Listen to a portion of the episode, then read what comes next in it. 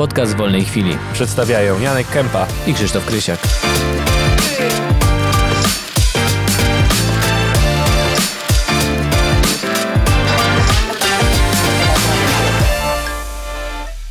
Zaczynamy. Witajcie w podcaście Wolnej Chwili. Ja nazywam się Janek Kępa. Ze mną jest mój współprowadzący Krzysztof Krysiak. i z nami nasz specjalny gość. Możesz się przedstawić teraz, Kaju. Gościni nawet. E, Kaja Klimek. E, Kaja Klimek. Tak. E, Z tego, co wyczytałem i znalazłem, krytyczka filmowa, edukatorka filmowa, publicystka i dziennikarka popkulturowa. O tak, to przez wszystkie feminatywy to zostało odmienione pięknie. To, to mnie bardzo cieszy. bo- Wykładowczyni jeszcze. Wykładowczyni, właśnie, jeszcze Wykładowczyni, ciebie pytać, tłumaczka jeszcze. Tłumaczka jeszcze, prelegentka jeszcze. o czym jeszcze mogłem TikTokerka. zapomnieć. Tak. TikTokerka, tak. E, Zoomerka teraz. A jest zoom- Kontenciara. Okej. No jest dużo tych hipostas faktycznie. E, Ta dziennikarka popkulturowa to jakieś, e, to nie czuję, bo z dziennikarstwem niewiele mam to dzisiaj było wspólnego. W, o tak, y, oczywiście rob- robiłem research i Mhm. zbierałem z kilku materiałów y, w kilku dokumentach. które Więcej się strony odwiedził. Wow. Tak, i tam było też właśnie dziennikarka popkulturowa i publicystka popkulturowa, dlatego Tak. sobie pozwoliłem zapisać. Tak, Tak, publicystkę popkulturową swego czasu wymyśliłam sama. E, Bo krytyczka filmowa, e, kiedy zaczynałam jakby zajmować się kinem, jakoś tam wydawała mi się dużym nadużyciem z mojej strony, bo mi się wydawało, że krytyka filmowa to albo filmoznawcy, albo Zygmunt Kałużyński, albo coś takiego właśnie z dużym takim, nie wiem, jakimś takim wątkiem e, trochę elitarnym, a trochę z taką wiedzą, której ja nie mam, więc nie czułam się dobrze, e, ale jednak pisałam o filmach, a nie byłam dziennikarką, bo nie robiłam wywiadów i jakby nie czułam, że jakby to też pasuje, więc sobie wymyśliłam publicystka, tak trochę takie słowo mi się wydało adekwatne. No, a że nie pisałam o, o filmach tylko i wyłącznie, tylko też o komiksach, o serialach od zawsze e, i o różnych tekstach popkultury, e, no to taki zlepek. Teraz zmieniłam, mam najnowsze. E, I jest to krytyczka popkulturowa, bo faktycznie krytyką popkultury teraz Mhm. się zajmuję już tak total, więc krytyczka popkulturowa to chyba najlepiej to wszystko Ale nie gromadzi. boisz się stwierdzenia krytyczka. Tak jak na przykład nasza poprze, e, e, no, poprzedni gość, poprzednia gościni Dominika e, Mhm. Zielińska, którą też znasz, e, no to ona powiedziała, że nie jest żadnym filmoznawcą ani krytyczką. Nie lubi, żeby tak, nią, tak ją nazywać. Mhm. Więc już nawet nie pamiętam na Powiedziała, to że przez... jest filmoznawcą, a nie krytyczką. Okej, to na odwrót, Okej. dobrze. To nawet dyby. Ale tak że co, końcówka jej nie pasowała, czy w Nie, ogóle nie, samo nie, nie, słowo? że, nie że nie krytykuje, tylko pisze o filmach. No ale krytyka, no to nie ma tylko i krytykujesz. wyłącznie takiego ładunku negatywnego, że coś nam się nie podoba, tylko krytyka to jest rozkładanie na czynniki pierwsze i takie analityczne przyglądanie się, prześwietlanie, e, takie z namysłem, więc e, można, czy ja, uważam, że w tych nazwach generalnie powinno być tak, że każdy powinien czuć się swobodnie z tym, jak go określają.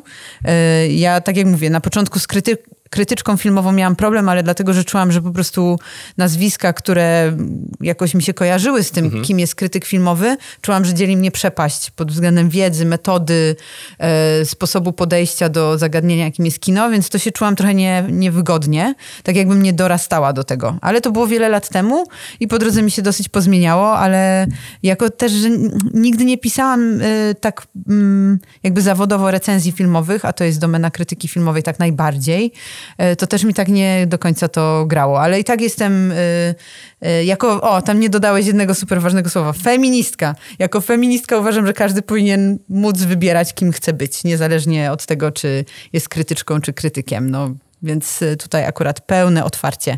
Ale te wszystkie rzeczy, które, e, które faktycznie wyczytałeś i które znalazłeś, e, są prawdą. Nie ma w tym ściemy. Robię te wszystkie rzeczy jednocześnie. Wydaje mi się, że publicystka popkulturowa to nawet się przyjęło. Bo Też mi się tak wydaje teraz właśnie. w ogóle ta popkultura, zwierz popkultury, każdy ma jakąś popkulturę Mhm. w nazwie. W ogóle teraz każdy ma podcast o serialach, filmach albo podku- podkulturze, e, popkulturze. Tak. Czyli jeżeli ktoś zaczyna, zakłada podcast, jest o tym. Bo Tak. akurat obejrzy jakiś serial. I wszyscy to mają. I ty też o tym mówisz, ale dlaczego według ciebie ludzie obs- obserwują ciebie, a nie tych wszystkich ludzi, którzy mówią o ser- serialach? Wow, to nie jest chyba pytanie do mnie, tylko do tych ludzi. Wiesz co, a y, najpierw zahaczę o ten podcast, o którym mówiłeś, bo e, kilka osób mnie pytało na przestrzeni ostatniego roku mniej więcej, kiedy podcast. Kiedy podcast Kaja? Już jakby masz i nazwę Kajutex albo Świetna szata nazwa. kolorystyczna. I podoba mi się, że na Facebooku napisałaś, że to nie jest firma lat, z lat 90. Uwielbiam ten opis. Wiedziałem o co chodzi. Tak, to jest marka z lat 80. E, Konglomerat medialny.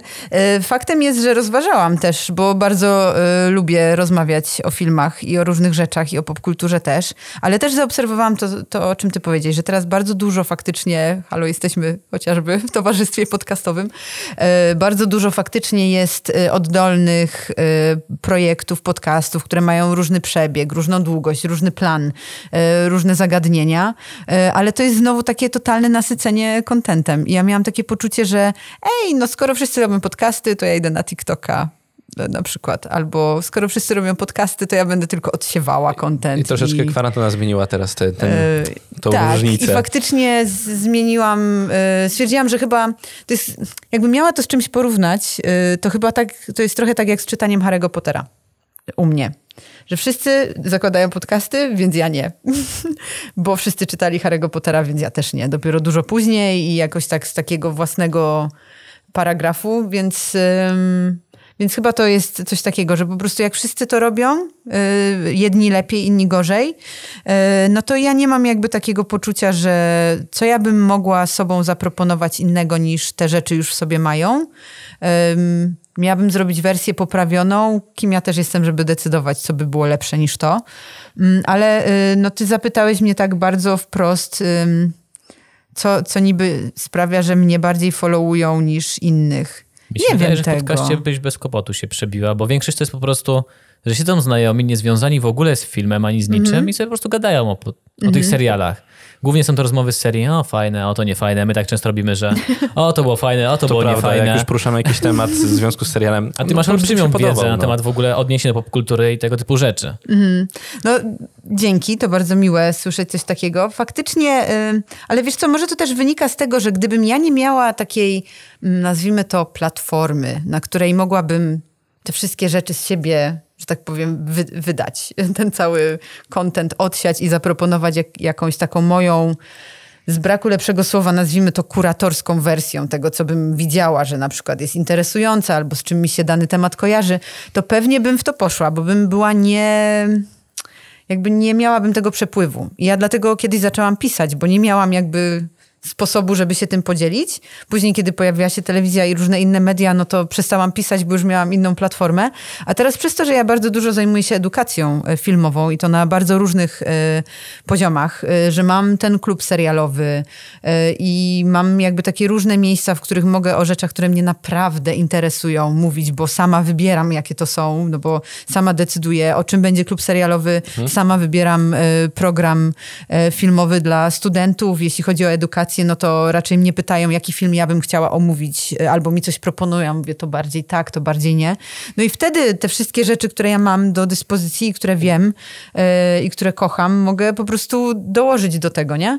A faktem jest, że teraz, e, jak ty wspomniałeś, że kwarantanna trochę zmieniła ten układ, no dla mnie właśnie w tym kontekście bardzo wreszcie się mogę realizować dokładnie tak, jakbym chciała, nie?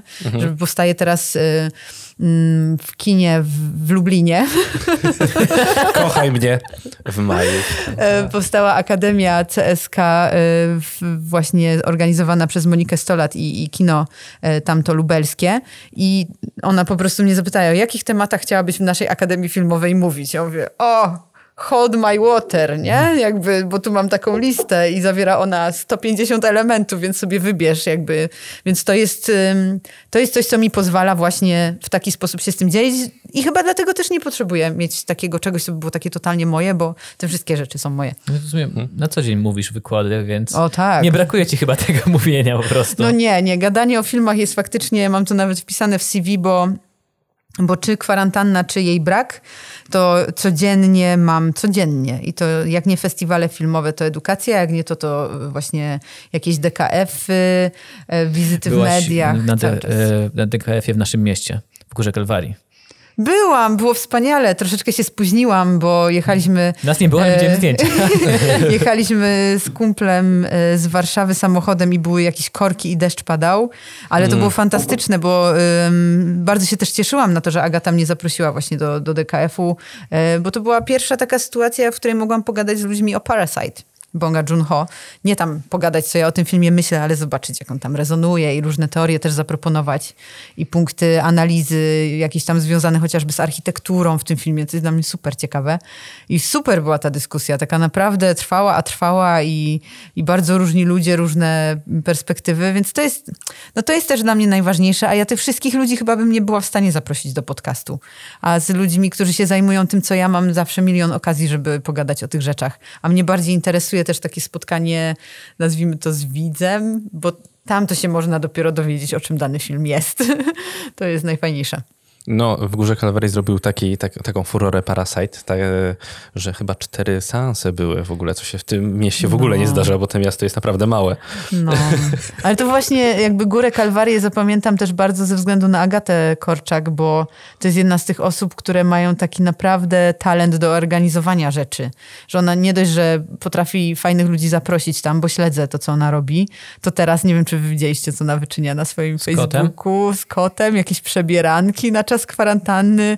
Super. To jest e, ekstra, no bo jakby jeśli to ma żyć jakoś, nie, nie będąc kinem, do którego przychodzą ludzie, no to to jest ta metoda i ona jest po prostu wspaniała moim Ostatnio zdaniem. mi się spodobało, że zaczęli stawiać filmy nagrane w mieście, w Górze Kalwarii, tak, gdzie to tak. było nagrane mm -hmm, mi się podobało. Tak, Widziałem. to jest bardzo fajny pomysł, no bo to jest właśnie chyba najważniejsze w tych wszystkich działaniach teraz i w ogóle, żeby mieć na to jakiś pomysł, nie? żeby mieć jakiś, jakąś wizję, co się chce faktycznie ludziom przekazać, nie? bo bez tego E, no jeśli to jest właśnie tak, jak ty mówiłeś, nie wiem, podcast, że sobie kumple siedzą i gadają o filmach, no to niech przynajmniej gadają na przykład, co w tym filmie nie wyszło, ich zdaniem, żeby to było jakieś, albo... Janek, czy mogę zapytać o nasz podcast Czterech Białych Mężczyzn rozmawia o feminizmie? Mogę zapytać jedną rzecz? Proszę bardzo. Będzie taki podcast. Nie, nie, nie. Kiedyś, kiedyś weszliśmy pod, z, z dwoma znajomymi podczas podcastu na temat E, Najlepszych superbohaterek, o co ci chodziło? O to? Kobiet tak? w filmach, ale najbardziej tak. po prostu wyszło to z tego, że mieliśmy problem z jedną sceną w Avengersach. Mhm. Ostatnich Avengersach. Jest ta mhm. scena, gdzie wszystkie kobiety przejmują pałeczkę. Tak, she's i, not alone. Wa, tak, i właśnie... Piękna scena. a no właśnie, bo na przykład ja w kinie miałem takie... Mm, tak, bo to bo w ogóle nie miało związku z fabułą. Tak. No, bo to też nie do końca chyba było dla Dajmy ciebie. to na 5 sekund. No, ja, no to prawda, dajmy to na 5 sekund i to jakby to dalej się potoczyło, to było takie okej. Okay. Okay. No, to była fantastyczna scena dla mnie. Pamiętam, jak siedziałyśmy z przyjaciółką i tak spojrzeliśmy na siebie i na te łzy, które już nam się lały z oczu, bo płakałyśmy właściwie od początku do końca tego filmu, e, to jeszcze kolejny taki potok i takie właśnie, że o wow, to jest jednak to, czego mnie na przykład bardzo długo brakowało e, w, w tym superbohaterskim dziale popkultury, czyli e, drużyn takich właśnie różnorodnych bohaterek. Dlatego ja uważam, że Ptaki Nocy to jest film super ekstra udany, chociaż wiele osób się ze mną nie zgadza, właśnie przez to, że pokazuje tą różnorodność taką mhm. i tą taką, nazwijmy to, razemowością, e, czy wspólnotowością, czy czymś takim, bo no dlatego też kocham tę scenę tak bardzo, której można nie lubić oczywiście, bo wydaje się taka okej, okay, po co to właściwie? Nie, to po prostu było czterech białych no, gości to rozmawia, było... to powinno być zakazane, tak? E, no nie, no jakby proszę bardzo, e, zawsze można rozmawiać, ale to też nie znaczy, że zawsze trzeba mieć rację. Prawda. E, Mulan jest przełożona, prawda? E, no tak, no jak większość rzeczy, no teraz y, kino. Ja tylko się zastanawiam, czy Christopher Nolan swoją mocą y, gigantyczną będzie w stanie faktycznie wpłynąć jakoś na to, co się dzieje że premiera y, Teneta faktycznie odbędzie się wtedy, kiedy zaplanowano, czyli w lipcu. To już jest bardzo niedługo. Więc y, to jest takie coś, czym żyję faktycznie, bo bardzo czekam na to. A propos film. premier, nie byłaś y, w szoku, że dzisiaj za, w lesie dziś nie, nie zaśnie nikt. Zostało właśnie na VOD od razu zostało wydane, że nie poczekali z premierem ani nic? Wiesz co, y, tak się składa, że znam dosyć dobrze Janka Kwiecińskiego y, i rozmawialiśmy też o tym wcześniej. On jest producentem tego filmu i on mi mówił zawczasu, że rozważają to, bo faktycznie był jakiś taki pokaz tylko dla dziennikarzy. Ja akurat, o, dla dziennikarzy, a ja tam byłam, czyli co to znaczy, że jestem dziennikarką może jednak. Y, dla znajomych takich właśnie, którzy tam gdzieś śledzili losy tego filmu w trakcie produkcji. Mm, no i właśnie to było na moment de facto przed kwarantanną. No i oczywiście się wszyscy zastanawiali, że co, no jest to jakby slasher, letnie kino, y, można by poczekać, no ale z drugiej strony y, wydaje mi się, że gdyby oni czekali, zresztą takie były argumenty, które Janek te, też później w wywiadach y, przywoływał, mm, że gdyby oni czekali, aż będzie można, no to wtedy wszystkie filmy będą chciały mieć premiery A, mhm. i taka produkcja jak ta przepadnie, ale umieszczenie jej na Netflixie w piątkowe popołudnie, kiedy nie ma, wszyscy są wyposzczeni i to jeszcze było na początku kwarantanny, Mhm. więc to nie było jeszcze tak, że nagle, nie wiem, To hejter chyba wszedł było później. Tak, że w czwartek miała być premiera, Tak. bo mieliśmy być z niej live'a Tak. i w piątek to było... Tak, w, pi- w piątek czy w sobotę rano już ten film można było oglądać. No, to było przed tym, kiedy hater wszedł na VOD, zanim też Vega, y, w sensie Bad Boy, też jakiś czas później trafił na wszystkie platformy jednocześnie. Więc oni jakby trochę y, wyprzedzili całą resztę pod tym względem, że stwierdzili tym od, odważnym gestem, y, że takie będą losy tego filmu. I ja uważam, że spoko, bo jak sobie pomyślę o tym filmie, to to jest coś, co pasuje totalnie na Netflixa. Y, E, Ten w lesie dziś nie zaś nikt, tak? tak, w lesie dziś nie Dokładnie, zaśnie tak nikt, że to jest taki właśnie, że można go oglądać w domu, w piąteczek, z chipsami, skoro nie można go obejrzeć w kinie. I mam wrażenie, że temu filmowi i tym twórcom to tylko przydało takiego większego, nie wiem, jakiegoś... em, kredu wśród ludzi, że, e, że właśnie nie bali się takiej e, decyzji. Więc dla mnie to, ja to podziwiam i bardzo im kibicuję w następnych projektach. Już teraz widziałam, Janek umieszczał na Wallu, że pracuje nad nowym filmem o e, e-sporcie. Więc, znaczy pracuje. No gdzieś tam piszą pewnie, rozkminiają, no bo co teraz innego mogą robić. Ale e, kolejne jakieś takie projekty przed nimi, myślę, wszystkimi. I super. Także ja bardzo, czyli w ogóle, może to warto by było tutaj dodać. Taka ze mnie krytyczka, że ja raczej pozytywnie i optymistycznie patrzę na wszystko, co się dzieje w, w tym kontekście kwarantannowym e, i tym, jak on wpływa na, na branżę. E, więc dla mnie to też jest taka e, super rzecz. Od razu poleciłam to też na, na tym moim zdrowym kontencie, bo sobie myślę, że to jest idealna rzecz właśnie do polecania ludziom, że mogliby nawet o tym filmie nie słyszeć, gdyby on wszedł do kina. A przez to, że siedzą na fejsie i się nudzą i myślą, o jest na Netflixie, no to to jest trochę taka sytuacja, o jest na Netflixie, pełni w tym momencie taką funkcję jak o idziemy przez galerię handlową, robimy zakupy, no to może teraz y, jakiś zestaw maku, a to nie jedźmy jeszcze do domu, zobaczmy co tam w kinie dają, nie? I to jest takie bardziej nie idziemy na ten film do kina, tylko to jest taki wybór konsumencki na zasadzie zobaczmy co tam jest, o grają jakiś horror, o polski, zobaczmy, co to jest, nie wiedząc kompletnie nic. Więc jakby y, trochę w taką niszę to weszło, y, bo y, faktem jest, że bardzo wielu widzów w Polsce w taki sposób wybiera filmy, które ogląda w kinie, że z przypadku jest w galerii handlowej i obejrzy, co tam dają, a niekoniecznie jest to arcydzieło sztuki filmowej, które, nie wiem, dostało nagrodę w Cannes. Umówmy się, że jakby raczej Patryk Wega, nie? Jeśli jest do wyboru, to będzie wybrany. E, Tak miałem patrzeć, e, czy sprawdzałem statystyki, czy Polacy coraz częściej, czy coraz rzadziej chodzą do kina. Niestety nie ma jeszcze aktualnych statystyk. Najaktualniejsze są z 2014 roku, ale to może ciebie się zapytam, czy sądzisz, że ludzie coraz bardziej odchodzą od kin i wolą jednak serwisy streamingowe? Wydaje mi się, jakbyś spojrzał na box office, to byś po prostu A, mógł po liczbie ludzi sprawdzić. no to też prawda. Nie no, okej. wyniki, wyniki Bożego Ciała, czy nawet hejtera przez ten krótki czas, kiedy był w kinach, e, filmów Patryka Wegi, no jakby trudno je pominąć, no to wskazują, że raczej ludzie chodzą do kina i że jest coraz lepiej. Jeśli chodzi o polskie kino, to w przeciągu tych ostatnich powiedzmy 10 lat e, sytuacja się poprawiła e, totalnie takim wysokim skokiem.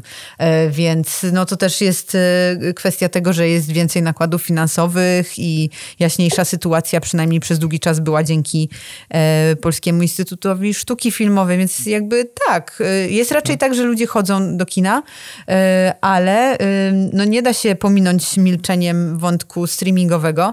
Przy czym miałam wrażenie następujące, że trochę na co innego idziemy do kina, a trochę co innego oglądamy w streamingu. Że jednak y, streaming to są w tym momencie głównie seriale, y, a jeśli chodzi o kino, to jednak y, chyba, że właśnie VOD albo na Netflixie jest jakiś polski film, który niedawno był w kinie, no tak jak teraz mamy. Że raczej y, jednak kino ma... no to jest jedna z tych rzeczy, których mi najbardziej brakuje i myślę, że nie jestem jedyną osobą, że to nie chodzi tylko o to, co oglądasz, tylko gdzie, jak, jaki to jest, y, jaka to jest atmosfera i sytuacja. E, Więc też nie wydaje mi się, żeby nawet teraz to, co się dzieje, miało wpłynąć w taki sposób, że ludzie przestaną chodzić do kina w ogóle. Pewnie będzie jakaś zmiana, ale trudno mi jest, nie, nie czuję się ekspertką w takich właśnie... ym, ogólnych rozważaniach na temat przyszłości branży filmowej. E, myślę, że ona tak czy siak się obroni, tylko będzie się musiała zaadaptować do nowej sytuacji, a te e, wszystkie rozmowy na temat, to jest coś, co zawsze powtarzam, kiedy o tym jest mowa, mm, wszystkie rozmowy na temat tego, że właściwie jaka jest przyszłość kina i co, co będzie, e, kojarzą mi się bardzo z taką rozmową, którą kiedyś Spielberg i Lucas odbyli na temat przyszłości kina. E, gdzieś w internecie można znaleźć zapis tego, e, ale wątki tam były, to było jeszcze przed Netflixem, długo. To było wtedy, kiedy się spopularyzowało kino 3D i Avatar święcił triumfy, bo to była dyskusja o tym, jak wy będzie wyglądała przyszłość kina, co to będzie na tych ekranach. No i oni tam w sumie trochę przewidzieli sytuację, bo powiedzieli, że z jednej strony będą właśnie epickie, spektakularne, gigantyczne superprodukcje na wielkich ekranach z trzęsącym się fotelem, jakimś tam screenexem, jakby innymi rzeczami. I to Cinema będzie... 12D jak w Zakopanym. tak, jest, no, tak, uwielbiam. Takie atrakcje to są dinozaury. Można za każdym razem dinozaury oglądać w, w pełnej krasie. Więc to będzie, i to będą, bardziej to będzie coś w stylu rozrywki ala sport, ala y, cyrk, coś takiego bardziej stadionowego i drogie bilety bilety, a z drugiej strony będzie, no oni wtedy nie mówili o streamingu, ale mówili, że mniejsze ekrany, że może jakoś to będzie inaczej, że to będą dłuższe historie opowiadane, bardziej kameralne, no brzmi jak seriale zasadniczo, mhm. ale oni jeszcze wtedy tego tak nie nazywali, bo e, seriale były owszem na HBO, no bo ono już tam dosyć długo działa, no ale że ten, to będzie szło na te dwie strony i, i żadna z nich y, nie będzie szła w stronę muru i ściany, bo mhm. każdy się może rozwijać na swoich własnych y, zasadach, więc no wydaje mi się, że to nawet po po, kwarantannie w tej nowej rzeczywistości będzie właśnie w takie strony szło. Definitywnie jakby y, Netflix i inne serwisy streamingowe nie wygrają z kinem. Ludzie będą nadal chodzić na oglądać filmy na dużym No bo to jest jednak inne doświadczenie, to się nie, nie da się tego zestawić ze sobą. Mi się pewnie tak. tak dużo filmów nie podoba, bo oglądam w domu na laptopie. I przy okazji no robię obiad i herbatę, a w kinie nawet Detektyw Pikachu mi się podobał. A, Detektyw Pikachu jest super, przecież tam chyba jest dlatego, Ryan że, Reynolds. Chyba dlatego, że założyłem, że będzie strasznie zły, a później siedziałem i tak, nie jest taki zły. Jeszcze że się go nawet określa jako Pikapool, bo to jest właściwie Deadpool Pikachu, więc to wszystko się ze sobą tutaj spotyka. Bardzo rozrywkowa w sumie, yy, w sumie akcja. No właśnie, no jednak ten sposób oglądania jest inny.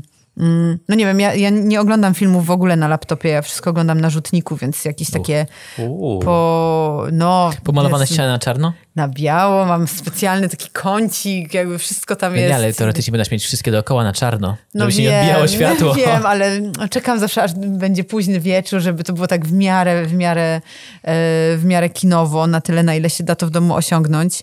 Jeszcze mam tak, że głośnik nie jest z przodu, tylko mam go za plecami, więc mam tak, że jakbyś tak opatula właściwie.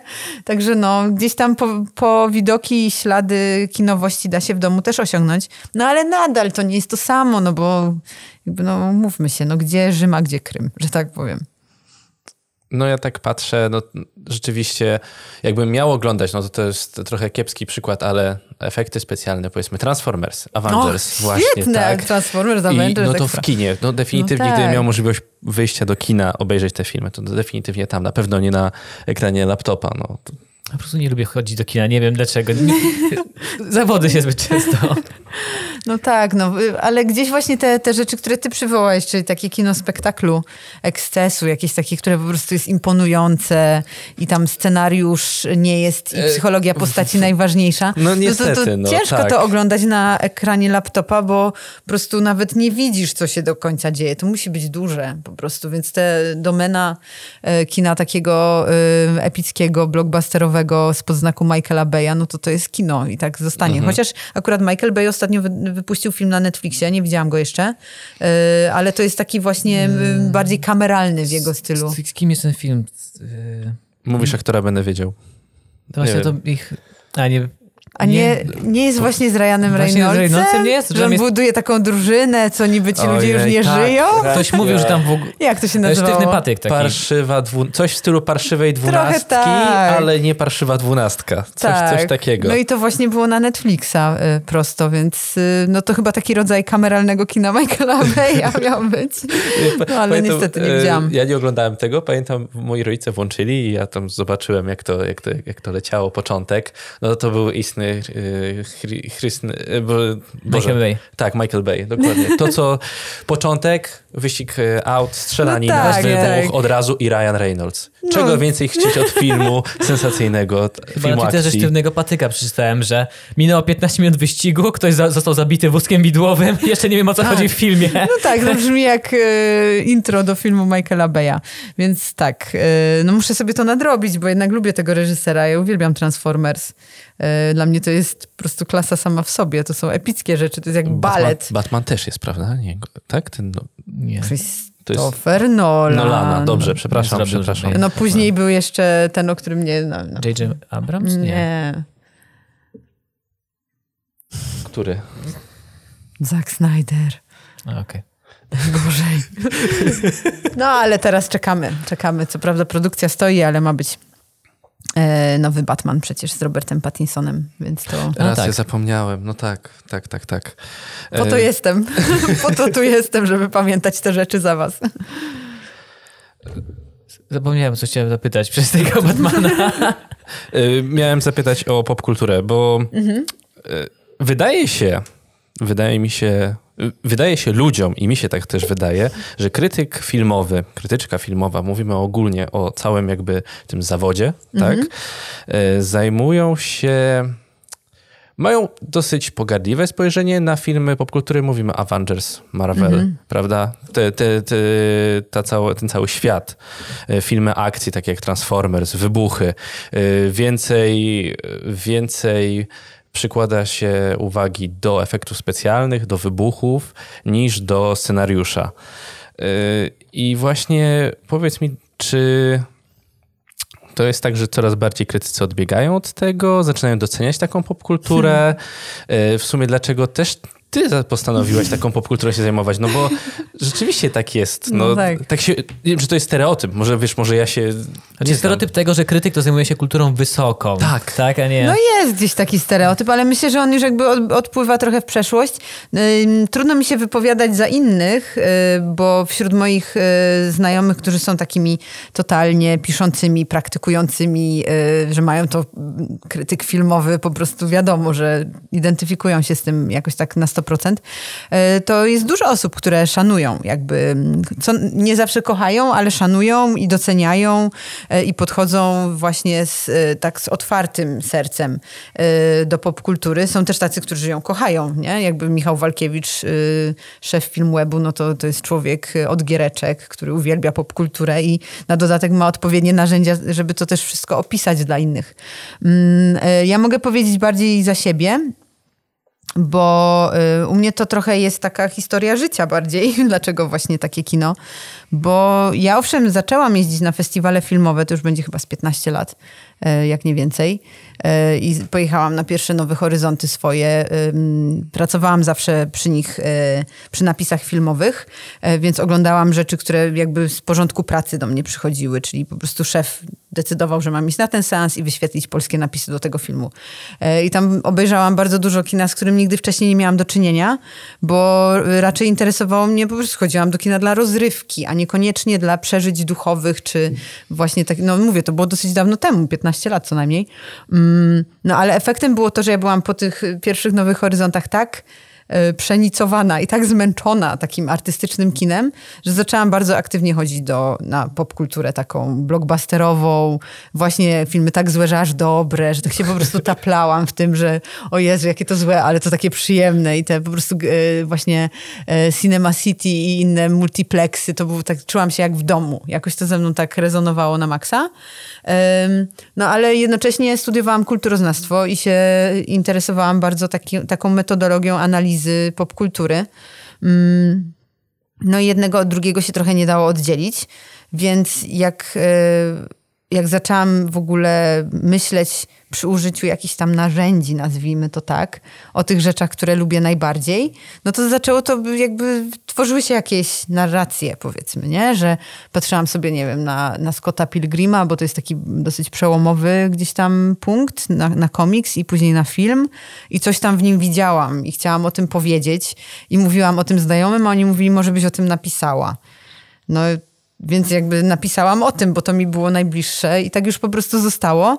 E, a się okazało, że właśnie wtedy, kiedy ja zaczynałam w ogóle się tym zajmować, niekoniecznie była taka kmina, która teraz mhm. jakby jest, bo e, i na krytyce politycznej, i na dwutygodniku pisze się o rzeczach bardzo popkulturowych, bo jest ich strasznie dużo. Superbohaterzy jakby od tamtej pory stali się jakby centrum, ale kiedy ja zaczynałam o nich pisać 15 lat temu, to nikt się tym, jakby to było rzecz dla geeków, totalne podziemie. Jakby Racja. byłam jedyną dziewczyną, którą to w ogóle obchodziło w tej branży, więc jakby y, oczywiście jeśli były inne, y, to je serdecznie pozdrawiam, jeśli nas y, słyszą, ale nie było tak, że pisało o tym mnóstwo osób. I się okazało, że jest po prostu nisza. A mnie to interesowało, naprawdę szczerze mnie to interesowało i wtedy chyba bym się zgodziła z Dominiką, że nie czułam się krytyczką, tylko że ja te rzeczy kocham, ja po prostu nie chcę pisać i to nie jest krytyka, tylko opowiadanie. Um, no i z czasem jakby to mm, też y, z różnych względów y, bardzo ze mną się skojarzyło, że po prostu to jest ta laska od popkultury. No jest mhm. taka Kaja Klimek, która po prostu wygląda tak jak wygląda, ubiera się tak jak się ubiera, jest kolorowa i jakby ma taki styl, a na dodatek po prostu y, jest geekiem totalnym i może sobie wyciągać te rzeczy jak króliki z kapelusza i żonglować tymi y, nawiązaniami i przy okazji jeszcze ma narzędzia, żeby powiedzieć, że a tak w ogóle to to ideologicznie jest o tym, a hegemonia to i że to było coś, czego nikt nie robił na tamtym etapie. E, ja liczyłam na to i się nie przeliczyłam, że z czasem to się zmieni i faktycznie się to zmieniło e, bardzo, e, bo teraz już jest tak, że chyba tak jak Tadeusz Sobolewski zawsze mówił, krytycy są wszystko żerni i po prostu oglądają wszystko, tylko nie o wszystkim piszą, ale mam wrażenie, że nie ma już te, tego takiego pogardliwego stosunku mhm. do popkultury jako takiej. Owszem, y, sama zmieniłam też pod wieloma względami, y, też przez moje gdzieś tam przebudzenie feministyczne po drodze, podejście do niektórych rzeczy, że kiedyś po prostu brałam Michaela Beya na 100% taki, jaki on jest. Mhm. No ale jednak y, uprzedmiotowienie kobiet w jego filmach, prezentacja bohaterek jako bardziej e, czegoś, co stoi koło samochodu, a nie odwrotnie, razi mnie z dzisiejszej perspektywy, e, więc staram no tak się jakby... No, genderowych okularów nie da się zdjąć. To jest one way ticket.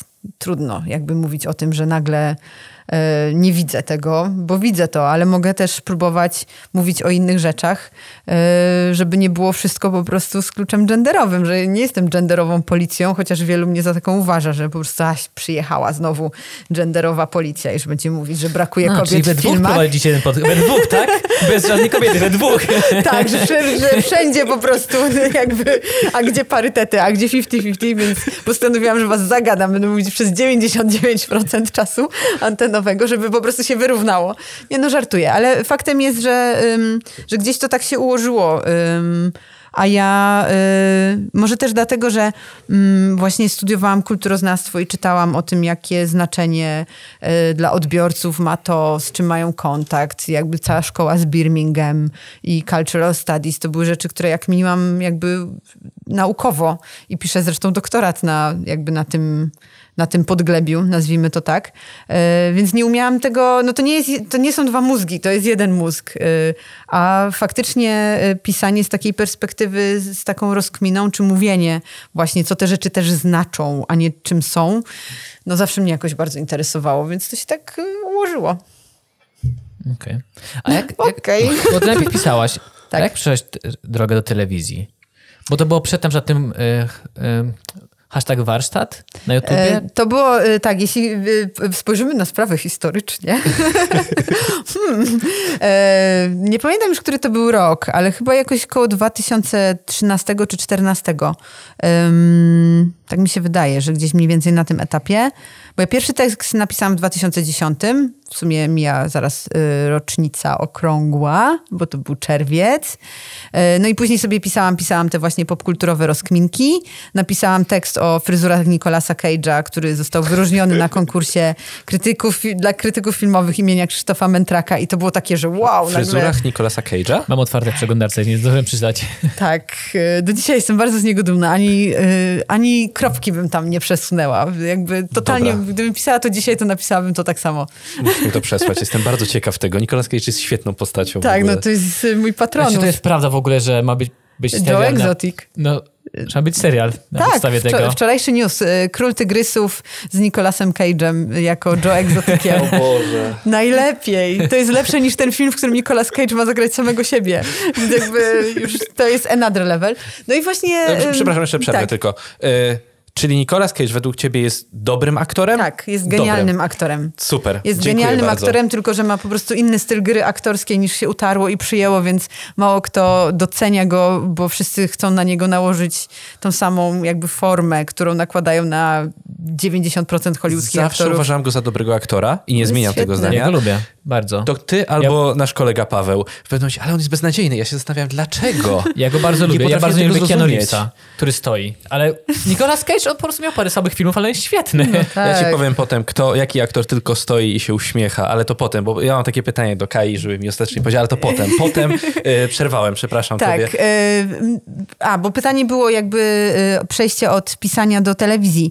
No i na bazie tych tekstów, które ja pisałam, jakichś takich właśnie rzeczy, że tam się gdzieś pojawiało moje nazwisko i że ci superbohaterzy, to to zaproszono mnie do weekendowego magazynu filmowego w gości po prostu, e, jako gościnie, która będzie mówić o superbohaterach. I tam rozmawialiśmy chyba, jeśli dobrze pamiętam, to był mój pierwszy raz w ogóle w telewizji, e, z Darkiem Arestem, też krytykiem filmowym e, i Tomasz Raczek prowadził program i rozmawialiśmy o superbohaterach. E, no i e, jakiś czas później znowu mnie zaprosili, bo było akurat o zombie, a ja w międzyczasie coś tam miałam jakieś przekminy na temat zombie, kapitalizmu, bo to takie rzeczy są, nie? Że jakby to nie jest tylko zombie, ale to jest jeszcze też o czymś innym. I znowu mnie zaprosili, no a później chwilę potem zaproponowali mi, żebym razem z Tomaszem Raczkiem poprowadził prowadziła Oscary, y, studio Oscarowe w Kanal Plus i to był już 2014 rok, to pamiętam dokładnie. To widziałem. A ty pytałeś o hashtag warsztat. Tak naprawdę ja jeszcze wtedy mieszkałam w Krakowie, bo mieszkam w Warszawie od 2015 roku i y, tam z kolegami moimi, tak się złożyło, że jednym z moich kolegów wtedy był Krzysztof Gonciarz, bo mieszkał wtedy w Krakowie i się znaliśmy z jednego towarzystwa. I on mi zaproponował, Ej, słuchaj, ty masz taką kminę, tu piszesz te teksty, może byś chciała robić coś na YouTubie. Nie musisz wiedzieć jak, nie musisz tego robić, ja wiem jak to zrobić. On to bo... montował? Y, on montował te pierwsze Krzysiek. moje odcinki. Strasznie wtedy montowałeś. Daj spokój. Ja tak oglądam i tak... A, nie, no wiesz, to trochę on, on wymyślił, e, żeby nie było, on bardziej wymyślił koncepcję, montowali e, różni jego współpracownicy, ale to, było, to miało być takie trochę toporne na tle ściany i takie... To było z tego festiwalu, gdzie mówiłeś po angielsku paczkaczka, coś takiego? Nie, to, to, to, montował to było... mój ówczesny szwedzki narzeczony. To A, był już profesjonalny ale szwedzki ci, montaż. To było, to było, nie wiem, ale ja się zaśmiałem. To było dla no mnie, według mnie to było zabawne. Śmieszne. To było zabawne, naprawdę. To udało nam się wątki komiczne wpleść. Więc, y, więc jakby tu pojawiła się telewizja, potem mi zaproponowali prowadzenie tego weekendowego magazynu filmowego w jedynce razem z Raczkiem, a ja robiłam sobie te odcinki z kolegami równocześnie. To fajne, w sensie strasznie dużo jest tam zapakowane informacji. Tak, mm. tak. No, y, tego mi akurat brakuje, ale y, od tamtej pory nie nauczyłam się montażu.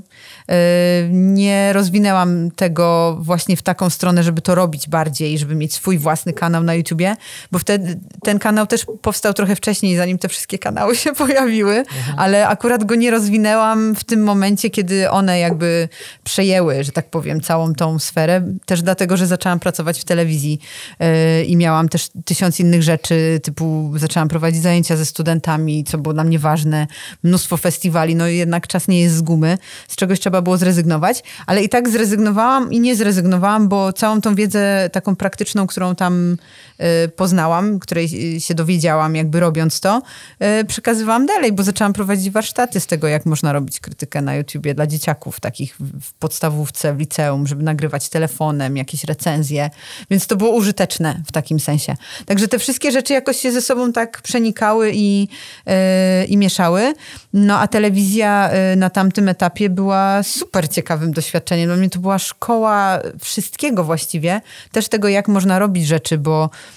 Myśmy mm, najpierw mieli tu wynajęte studio, tu jakaś taka full profeska. A wszystkie w Iluzjonie nagrywaliście? Część nagrywaliśmy w Iluzjonie głównie rozmów, ale później jak, y, jak program zmienił swoją formułę, że były rozmowy osobno y, i taki mój dział, który się nazywał kajdoskop, y, był osobno, no to większość tych kajdoskopów to rozkminialiśmy gdzie i ostatecznie stanęło na tym, że większość z nich zrealizowaliśmy u mnie w mieszkaniu po prostu. Z małą ekipą, z jakimś konceptem, że będziemy tu przestawiać meble tak i że to zagra to.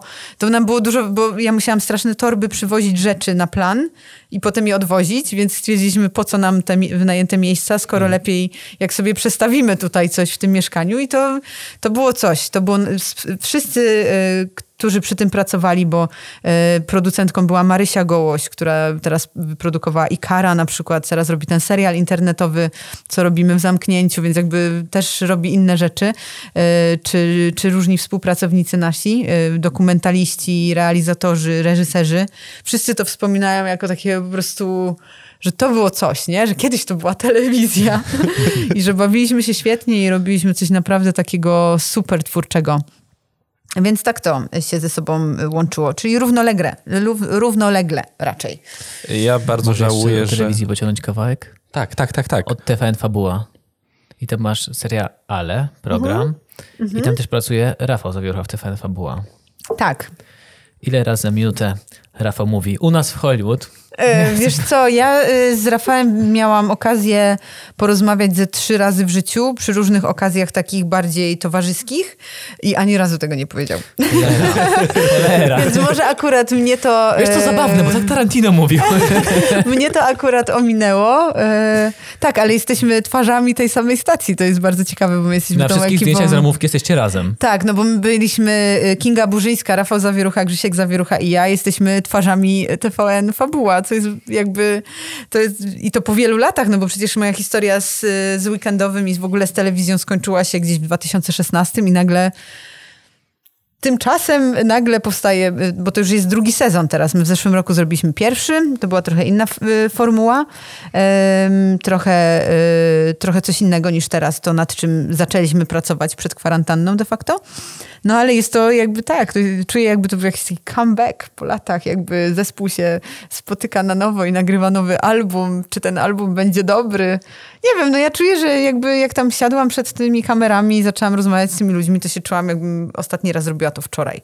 Yy, więc jest to gdzieś e, bliskie mojemu sercu. A poza tym fajnie, że jest to program naprawdę o serialach jakby mhm. nie, że filmy, a tymczasem seriale, y, czyli tak, że kino i polskie kino, to te, wiecie ten rozdział, nie? Że dobre jak na polski film, no to tutaj kino, a seriale osobno, tylko to jest właśnie totalnie tylko i wyłącznie o tych sprawach serialowych i te rozmowy, które do tej pory zdążyliśmy prze, e, przeprowadzić e, do tego nowego sezonu, no to są takie sztosy. Ja się nie mogę doczekać, aż się to wszystko skończy i będziemy mogli do tego wrócić, bo to jest super po prostu. No niestety kwarantanna bardzo, bardzo nam e, wszystkim chyba pokrzyżowała no, plany, mogę tak stwierdzić. Tak, e... pod tym względem zawodowym no, jest adapt or die, jak to. Ale lekarze zawodowo się spełniają. Ja tak teraz... Oni Ale tak jak rozmawialiśmy, jak jechaliśmy też autem, e... mhm Mówiłeś, że niektórzy naprawdę, ci co głównie piszą, krytycy, mm -hmm. że kiepsko jest teraz, no bo mm. nie ma ich na innych portalach, tak powiedzmy, nie ma ich y, w digitalowo, może znaczy, mogę tak powiedzieć. Nic się nie dzieje, więc nie mają co robić. to bardziej z tego wynika, Ale, że nie ma o czym. A gdyby taka, przynieśmy się, gdyby taka kwarantanna, gdyby to wszystko, co teraz się dzieje, było 30 lat temu. O wow. No to, Wyobraźcie to sobie. To, no. Nie. W ogóle już nie ma co robić. W ogóle byłoby, że jakby wszyscy... Nie jestem sobie w stanie wyobrazić, co my byśmy wtedy robili właściwie. Kolejna rzecz, którą internet, oprócz tego, że można pracować zdalnie i no, albo wymyślać się na nowo. i korporacje pracują tak cały czas. No. I dobrze to działa, bo ludzie się wysypiają, lepiej pracują, efektywniej. Tak. Powiedzmy, jeśli, jeśli... Widziałam, e, a propos właśnie tego, co by było, gdyby to było ileś tam lat temu, e, to widziałam takiego mema e, z telefonem Nokia że gdyby tak. to były lata 90., to byś miał 180 chyba SMS-ów, i ileś tam minut do wydzwonienia i wysłałam to mojej przyjaciółce, ona mówi, sygnałki byśmy sobie puszczały. Byśmy nawet nie gadały przez telefon, tylko byśmy sobie puszczały sygnały, że myślę o tobie i to by było takie bardzo doniosłe i znaczące. No i węża by się grało, nie? I jakby to by było wszystko. Plus ewentualnie Telewizję by się oglądało. Telewizję by się oglądało, no telewizja by tam wszystkie te archiwa otworzyła i by puszczała po prostu Już jakieś... teraz otworzyli przecież. No. jeśli, jeśli na przykład y, patrzeć na wydarzenia sportowe, gdzie Mhm. wszystko oprócz Białorusi, tak, tylko w Białorusi był hokej i piłka Mhm. nożna, więc nagle stało się to e, światowym potentatem sportowym. Nagle Białoruś, to cudowne. No. E, to nagle Kanał Plus i wszystkie sportowe kanały odkopały takie retro, retro mecze.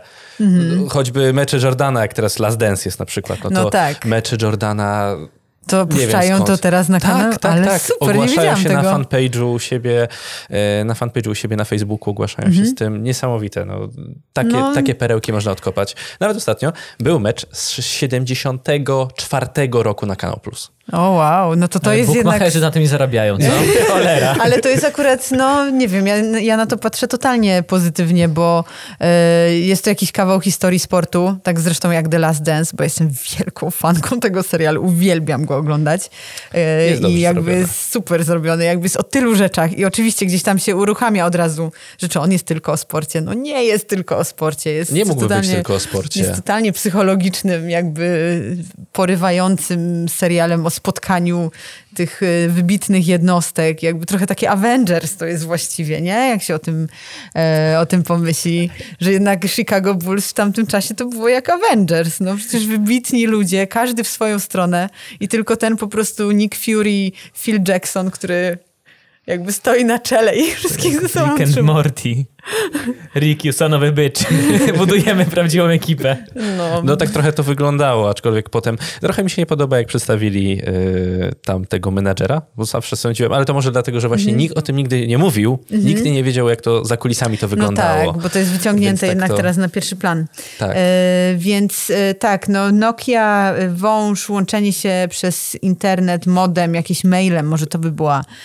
Ale jakby wyglądała branża filmowa, no wtedy polska branża filmowa to tak średnio sobie radziła, szczerze mówiąc, bo to było zaraz po przełomie. Więc wyobraźcie sobie, że no nie wiem, jest początek e, demokracji w Polsce i nagle jest po prostu kwarantanna do Jest tego. i koniec. I Szybciutko. Jakby, no ja nie wiem, jakby ten kraj wtedy miał funkcjonować i co by było, bo Mm. to by się nałożyło w czasie jedno z drugim, jeden do jeden, nie? Ja nie wyobrażam sobie tego. 30 lat temu to, to, to naprawdę to by się tak rozprzestrzeniło. A dobra, koniec z kwarantanną. E, z, w związku z kwarantanną zaczęłaś prowadzić coś takiego na, na swoim Instagramie jak zdrowy content. Tak, i na Facebooku też, bo Na jest i tu, Facebooku i tu. też. Chcę zauważyć, że przed chwilą powiedział koniec z kwarantanną, a kolejne zdanie zaczął od zgodnie z, związku z kwarantanną. Z tematem kwarantanny. No Uwielbiam, tak, jak Krzysiek tak. się czepia mnie za Tak. słówka, jak mnie łapiesz, aż ty. E, tak. I Cudowny z was duet, tak ma być. Dlatego założyliśmy ten podcast, dlatego jesteśmy tacy zgrani. Nasze dziewczyny uważają, że y, trochę przesadzamy i za często spotkamy się, więc... Y, Nie. Nie? Jeszcze mieszkamy z nimi, więc Y, tak, chciałbym, żebyś opowiedziała trochę o zdrowym kontencie. Bo dla, y, ja rozumiem, że to jest pokazanie y, takiego... Jak, ja nie wiem, jak to nazwać, cholera. Szukam czegoś takiego, takich y, sposobów na to, żeby radzić sobie z siedzeniem w domu, tak? Mogę to tak nazwać? Nie wiem, proszę, bo podejrzewam, że o wiele lepiej to wyjaśnisz. Nie, ale to- ja to robię dla odbiorców, więc tym bardziej jestem ciekawa, jak ty to odbierasz. Bo to, jest bo to jakby- mi pomaga na pewno, bo Mhm. jestem... Y, na pewno nie ruszyłbym Last Dance, gdyby nie ty, bo odpowiedziałaś i TikTok. Mimo, że interesuję się koszykówką, nie za bardzo mnie interesuje postać Jordana, aż Mhm. tak bardzo, ale dużo, dużo tam było o tym i teraz y, Midnight Gospel, którego bym nie Och, ruszył, ale po tym jak y, opowiedziałaś o tym, podejrzewam, że na pewno dam temu szansę. No, widziałem jest pierwszy odcinek. Genialny, bo to podcast jest, wiecie Tak, o to jest tym, nie? pod- To jest animowany podcast. Bo, znaczy kojarzę, bo po prostu Joe Rogana widziałem Duncana Trussella, jak on właśnie ten gość jest ostro świrnięty, jak on mówi. I tak Ale usłyszałem o tym kocham. Midnight Gospel, od- odpaliłem po na początku jeszcze nie wie, wiedziałem, że to jest coś związane z jak podcastem. I tak słucham, słucham, ty, to jest podcast, No. to jest animowany podcast. Czy kolejne odcinki, widziałem tylko pier... widziałeś więcej? Tak, widziałem sześć, Są jak na razie. mniej związane właśnie, Nie są w kierunku już dragów? E, są bardziej o duchowości, o jakby radzeniu sobie z różnymi wymiarami funkcjonowania w świecie. E, wczoraj oglądałam ten szósty odcinek, gdzie właśnie jest spotkanie z kolejnym mistrzem medytacji, więc to się bardzo skupia na tych duchowych, medytacyjnych rzeczach, ale nie e, inne stany świadomości się pojawiają, ale właśnie w takim kontekście jakby rozwoju siebie jako istoty duchowej. Nie na zasadzie, bo ja ostatnio to to, a ty ostatnio to to, jakby no takie loty. Tylko jeśli już o jakichś dwóch... lotach, to, że to otworzyło mi trzecie oko, nie? Że to jest jakby zawsze o takich rzeczach. Dla mnie to jest fantastyczne, bo jakby różnica między tym, o czym słucham, a tym, co widzę jest gigantyczna i to jest naprawdę w dziwny stan świadomości wprowadza ten serial. A przy okazji te rozmowy są super pogłębione i takie, no nie wiem, ja, sobie parę rzeczy z nich wynotowałam i zaczęłam słuchać tego podcastu, bo to jest osiem odcinków serialu, to są, to są wybrane podcasty, y, ale spotkanie ponowne, właśnie nagrywanie pod kątem tego, że to będzie animacja, że tam musi się też coś dziać w dialogu, mhm. że nie jest tylko gadka o, e, o duchowości, ale też, że ej, dobra, to idziemy, nie? No bo te postaci mają gdzieś tam iść. Super rzecz. No ale wracając do kontentu. Mm. E, opcja jest taka, że po prostu kiedy się zaczęła ta kwarantanna, e, i to zaraz kiedy się zaczęła, sobie pomyślałam, zaraz zaczną do mnie pisać. Mhm. Poleć jakiś serial. Bo nie ukrywam, że ludzie znajomi, y, też dalsi znajomi, znajomi znajomych na Instagramie, y, dużo dostaje feedbacku tak normalnie, w normalnej sytuacji typu, a co myślisz o tym filmie? Albo czy widziałaś to? Y, albo... Byłabyś bogata za każdą za każdą Jakbym sobie pytanie. odkładała za złotóweczkę, za zł... grosza rzuć Kajuteksowi. to, to wtedy myślę, że bym już była bardzo bogata, mm, ale nie jestem, bo robię to po prostu dlatego, że czuję, że takie moje posłannictwo czy coś. No i właśnie zaraz jak się to zaczęło, to, to stwierdziłam, że okej, okay, no to jakby przeczuwałam, że pewnie będzie tak, że ludzie będą polecać mnóstwo rzeczy yy, i że może to jest jakiś taki, takie coś, co ja bym chciała zrobić i zobaczymy, co będzie. No i wymyśliłam, że będę polecać codziennie jeden film, jeden serial i coś z internetu, szeroko rozumiane, bardzo różne to są rzeczy.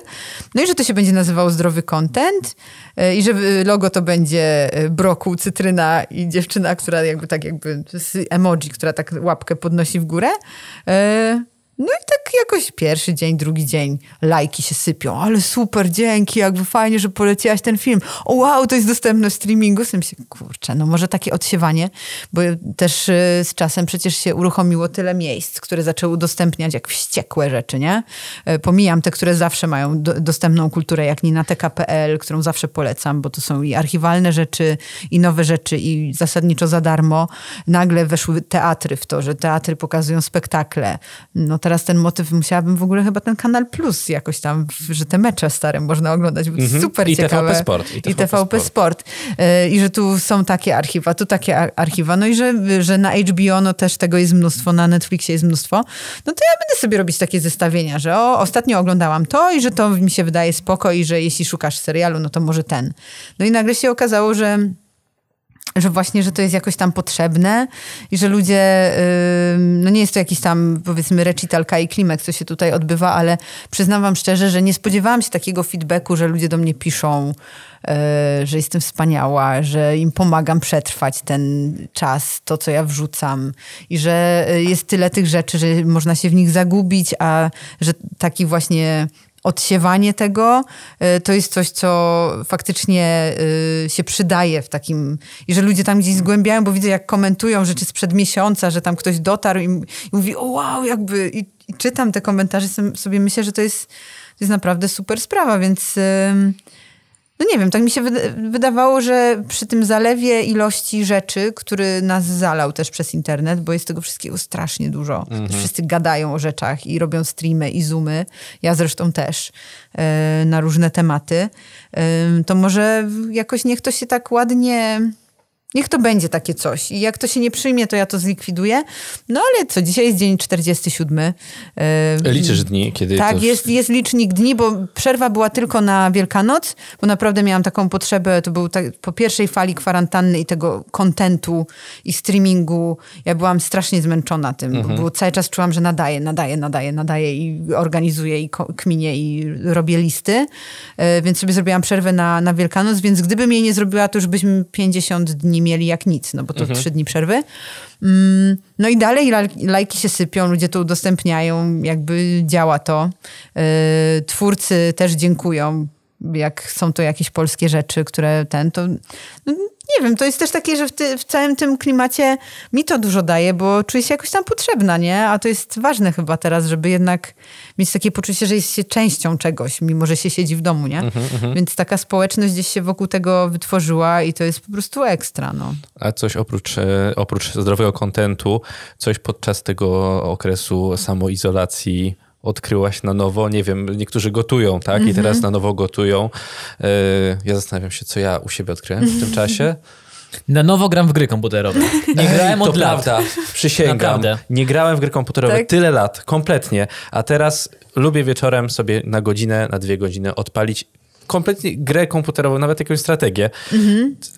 Nie wiem, że jestem za stary mm -hmm. na gry mhm. komputerowe, ale cholera, no odkryłem to na nowo. Och, y, jeśli chodzi o odkrywanie rzeczy na nowo, no to... Faktem jest, że mnie się bardzo przysłużyła ta kwarantanna, bo ja byłam trochę zmęczona, jeszcze nie mówiliśmy o tym samochodzie, ale to trochę powtórzę teraz. Nie, my się nie widzieliśmy wcześniej nigdy. Nie, w ogóle się nie spotkaliśmy. Przyszła, nic wcześniej nie rozmawialiśmy. Zapukałam, powiedziałam, ja na podcast. Kazaliśmy jej usiąść i włączyliśmy od razu mikrofon. Nie, nie wiedziała, co się stało. W każdym razie y, jakby moje życie takie normalne, zawodowe to jest bardzo dużo festiwali filmowych, liczne wyjazdy do DKF-ów na różne przeglądy y, i tak dalej, i tak dalej, więc dużo w drodze czasu i przyznam szczerze, że już byłam trochę tym zmęczona i liczyłam na to, że uda mi się samą siebie zmusić do tego, żeby trochę posiedzieć w domu, y, zająć się doktoratem, nad którym wreszcie udało mi się faktycznie przysiąść i zacząć to robić, więc na pewno beneficjentem tego jest ten doktorat. Beneficjentem beneficjentem tego jest mój kot, e, ale ja kota e, adoptowałam w styczniu właśnie po to, żeby się unieruchomić, e, czyli jeszcze przed kwarantanną, żeby mniej wyjeżdżać, bo mam kot wice, że tak powiem, czyli mojego kota Kmicica, który po prostu trzyma mnie blisko domu. Więc na pewno doktorat, na pewno to, również gotowanie. Rozwinęłam swoje talenty, szczególnie jeśli chodzi o słodkie wypieki albo robienie lodów tak, jakby to jest moja nowa, nowa zajaweczka. E, plus... A masz maszynkę? E, czy do, nie, właśnie, takie, tak jak na jadłonomii, bo polecamy blog Jadłonomia. Trzeba mm, po prostu świetne. mieszać co pół godziny przez 6 godzin i ja no, jestem przez 6 godzin w domu, mogę mieszać co pół godziny. I wtedy one są bardziej takie, zbijają się później, ale, ale i tak są super. Um, więc gotowanie też, y, plus y, sport, bieganie. Ja od roku biegam y, tak co drugi dzień właściwie i teraz mam na to więcej czasu, więc wydłużyłam trasy biegowe. W ciągu miesiąca przeszłam od 5 km do 8 i to jest moja taka standardowa ilość teraz. Więc jakby, no i plus nadrabianie zaległości czytelniczych, oglądanie seriali, które zawsze chciałam obejrzeć, filmów, które chciałam obejrzeć. Więc jakby dużo takich rzeczy, bo ja nie miałam na to mhm. czasu w ogóle. Ja cały czas żyłam w takim, okej, okay, zadaniowym trybie, że dzisiaj ten film, jutro ten film, pojutrze ten film. I tego się trzymałam, a teraz mam większe pole do wyboru tych rzeczy, które ja bym naprawdę chciała oglądać, nie? Więc to jest, y, to jest samo, to brzmi dziwnie, bo jest jednak trudny czas, a dla mnie dużo w nim dobrego właściwie. Mhm. Bardzo mnie ciekawi, tak. żeby teraz wpadłem na ten pomysł. Mhm. E, jeśli, czy, czy zdarza się tobie przeklikać serial albo film, E, żeby potem dać, w sensie strasznie cię męczy. Są takie filmy, jeśli mhm. naprawdę bardzo cię męczą i musisz przeklikać na przykład, mhm. uważasz, że w danym momencie dana scena jest kompletnie bez sensu i nie ma w ogóle racji bytu w tym filmie. Przeklikujesz to? Nie. Nie? Nie. Okej. Okay, ja Janka podziwiam. Janek przeklikuje seriale. Żeby nie, nie, dla mnie to się ja mija jestem strasznym człowiekiem, Raczej bo... mam tak, że ja obejrzę jeden odcinek i stwierdzam no dobra, wrócę do tego, czy nie wrócę. Jak zapomnę o tym, to mhm. znaczy, że nic tam nie ma takiego, ale e, raczej jak już poświęcam temu uwagę, to raczej poświęcam temu uwagę, yy, taką na 100%. Jasne, czasami sięgam po telefon i tam piszę do kogoś, ej, widziałeś w ogóle, jakby to, to dobre niby jest. I już tam widzę, że ktoś odpisuje, yy, ale tu cały czas drugie oko na rzutnik. Przeklikiwać nie, bo mm, to też może wynikać z tego, że przeklikiwanie jest też w pewnym sensie częścią mojej pracy, yy, kiedy kiedy y, ona działa w takim kontekście festiwalowym, bo ja nadal robię napisy i tłumaczę filmy. Zawsze to robiłam i robię to dalej. I to jednak jest oglądanie filmu klatka stop, klatka stop. I jakby ilość przeklikiwania, które ja mam w tej formie... Ale tego- oglądasz najpierw cały, a nie, później... nie, nie. Nie, nie, nie. Jadę po prostu, jak robię napisy, to robię, jakby robię. A jak tłumaczę, no to y, tłumaczę film i później sprawdzam z filmem, czyli i tak jakby go przeklikuję w pewnym sensie, czyli oglądam, ale ciągle zatrzymuję. Więc dla mnie y, to nie jest metoda na oglądanie czegokolwiek, nie? Ja nawet y, zasadniczo tym filmom, y, gdybym miała, nie wiem, jakoś je oceniać, te, które tak oglądam, to staram się je potem obejrzeć normalnie, chociaż to już nigdy nie jest to samo.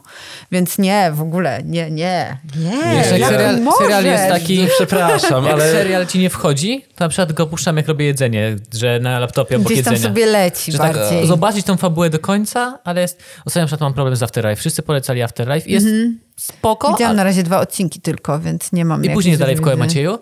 I właśnie drugi sezon już tak... Dobra, Ricky Gervais, lubię typa do No, końca, jest ale... Ekstra. A czyli już drugi sezon oglądasz? On ma chyba 6 odcinków w sezonie.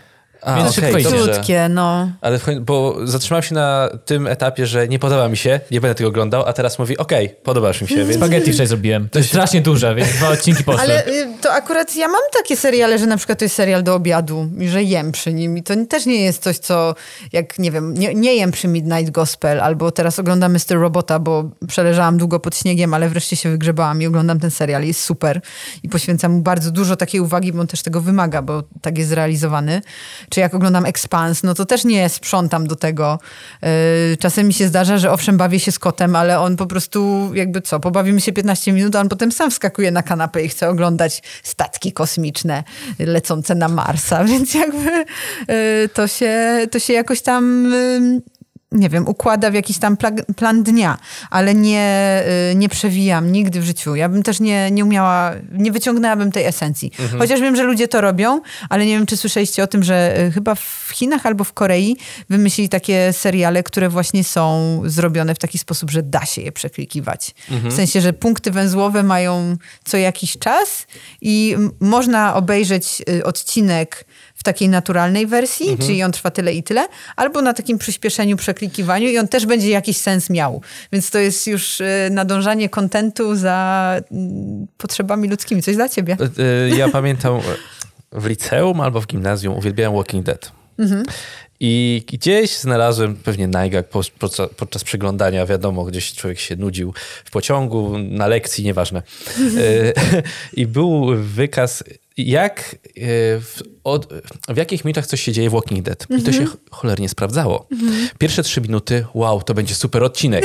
Potem siedem minut kolejnych, 10 minut kolejnych, nudne rozmowy głównego bohatera ze swoim dzieckiem. Następnie znowu coś się dzieje przez chwilę, ale nie zdradzą wszystkiego.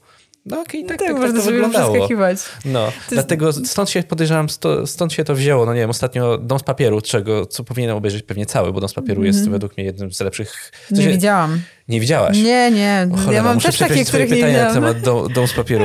No Ojeju. niestety. y, Tak, Założyłeś, ktoś, że mnie, widziała wszystko. już ktoś mnie o to pytał ostatnio i też było duże rozczarowanie. Jak mogłaś tego nie widzieć? Znaczy nie, broń Boże, nie, nie, nie piętnuję cię za to, że tego nie widziałaś. Uważam, że e, ma coś w sobie z telenoweli brazylijskiej, Mhm. mm ponieważ to jest hiszpański film, tak? Serial. E, i Jest hiszpańska obsada, mówią po hiszpańsku, Mhm. więc wszystko tam tak to wygląda. I tam jest świetny balans między...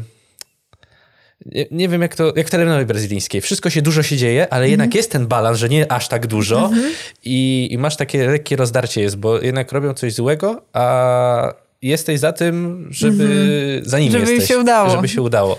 Okej. Nie zdradziłem niczego, nie zaspoilerowałem kompletnie. Nie, nie, nie Podejrzewam, że czuję, tylko żeby to mógł zachęciłem. być spoiler właściwie, więc... No brzmi ciekawie, fajne. może kiedyś się uda do tego dotrzeć, bo ym, y, też jest, to też jest jakiś odprysk zdrowego kontentu, że są ludzie, którzy mi mówią, ale Kaja, dlaczego tego nie widziałaś jeszcze? Ja mówię, no, bo jakoś się nie złożył. No ale i tak właśnie jest Mr. Robot, że dwie osoby y, niezależnie od siebie po prostu zaczęły mi cisnąć, że mam ten serial zacząć po prostu oglądać, bo jeśli lubię... Jeśli lubię Twin Peaks, no to to jest trochę takie, a hakerzy, przecież uwielbiasz ten temat, no uwielbiam, no dobra. No a poza tym Rami Malek zagrał tak super, a poza tym to jakby popatrz na ten kadr i tam mi pokazywali jakieś kadry typu spójrz na to, czy to cię nie interesuje formalnie, że oni są wszyscy w lewym dolnym rogu tego kadru. Ja mówię, no ciekawe, ciekawe. No i jakoś tak wychodzili po prostu i e, jestem już za połową pierwszego sezonu i super. No ale jakoś tak się, no też nie da się wszystkiego, nie? Ale ale e, jeśli jeszcze pięć osób przyjdzie i mi powie, że do, dom z papieru, to, to pewnie zacznę oglądać, no bo, no bo co, no też y, teraz jest tak, że przez to, że założyłam sobie też w kwarantannie mojego fanpage'a, znaczy, miałam fanpage'a do... Wszędzie Kajutex. Instagram, Kajutex. TikTok, Kajutex Facebook, Kajutex. Jak nie będzie 200 lajków więcej, to komuś popcinam paluszki. O, takie miłe koledzy. w każdym razie to był dawny fanpage hashtag warsztatu, czyli tego kanału na YouTubie. A ja go po prostu zmieniłam jego nazwę mhm. i stwierdziłam, dobra, hashtag trochę leży odłogiem, już trudno, e, trudno też e, cisnąć ten temat i, i kłamać, że będą jakieś nowe Pierwszy komentarz, kiedy nowy hashtag. kiedy nowy hashtag, tak. E, no, więc na razie jest po prostu konglomerat medialny.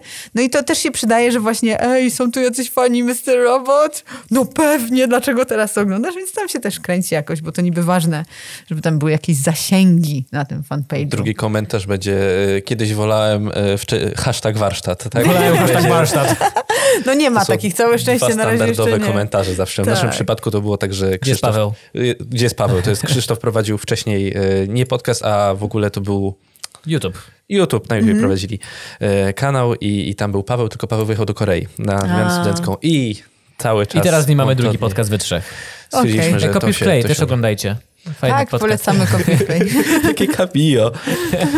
Yy, Krzysztofie, ty chcesz... Tak, ja mam tak, pytanie. Dobrze. Tak. Czy masz jeden film, serial, pewnie raczej film, który jest kultowy, wszyscy kochają, wszyscy o nim mówią, wszyscy polecają i trzeba o nim mówić, bo jest ważny, ale ty go nienawidzisz. Nie masz nic takiego? O czym wiesz, że musisz powiedzieć, ale tak o Jezu Chryste. Nie, no wiesz co, ja jestem jednak, y, u mnie tak to wszystko jest ze sobą połączone, żebym nie ściemniała, że coś mi się podobało, a mi się na przykład mega nie podobało. Y, dwa takie filmy są i one są w sumie niedaleko od siebie w czasie oddalone, jeśli chodzi o premiery. Jest to Birdman i y, Whiplash. To są takie dwa filmy, które ludzie kochają, a ja ich nienawidzę. Po prostu nienawidzę. W sensie Naprawdę? nie znoszę tych filmów obydwu. Jestem w stanie zrozumieć, dlaczego. Częściowo może z podobnych powodów, że jest jakby taki... On są podobne nawet.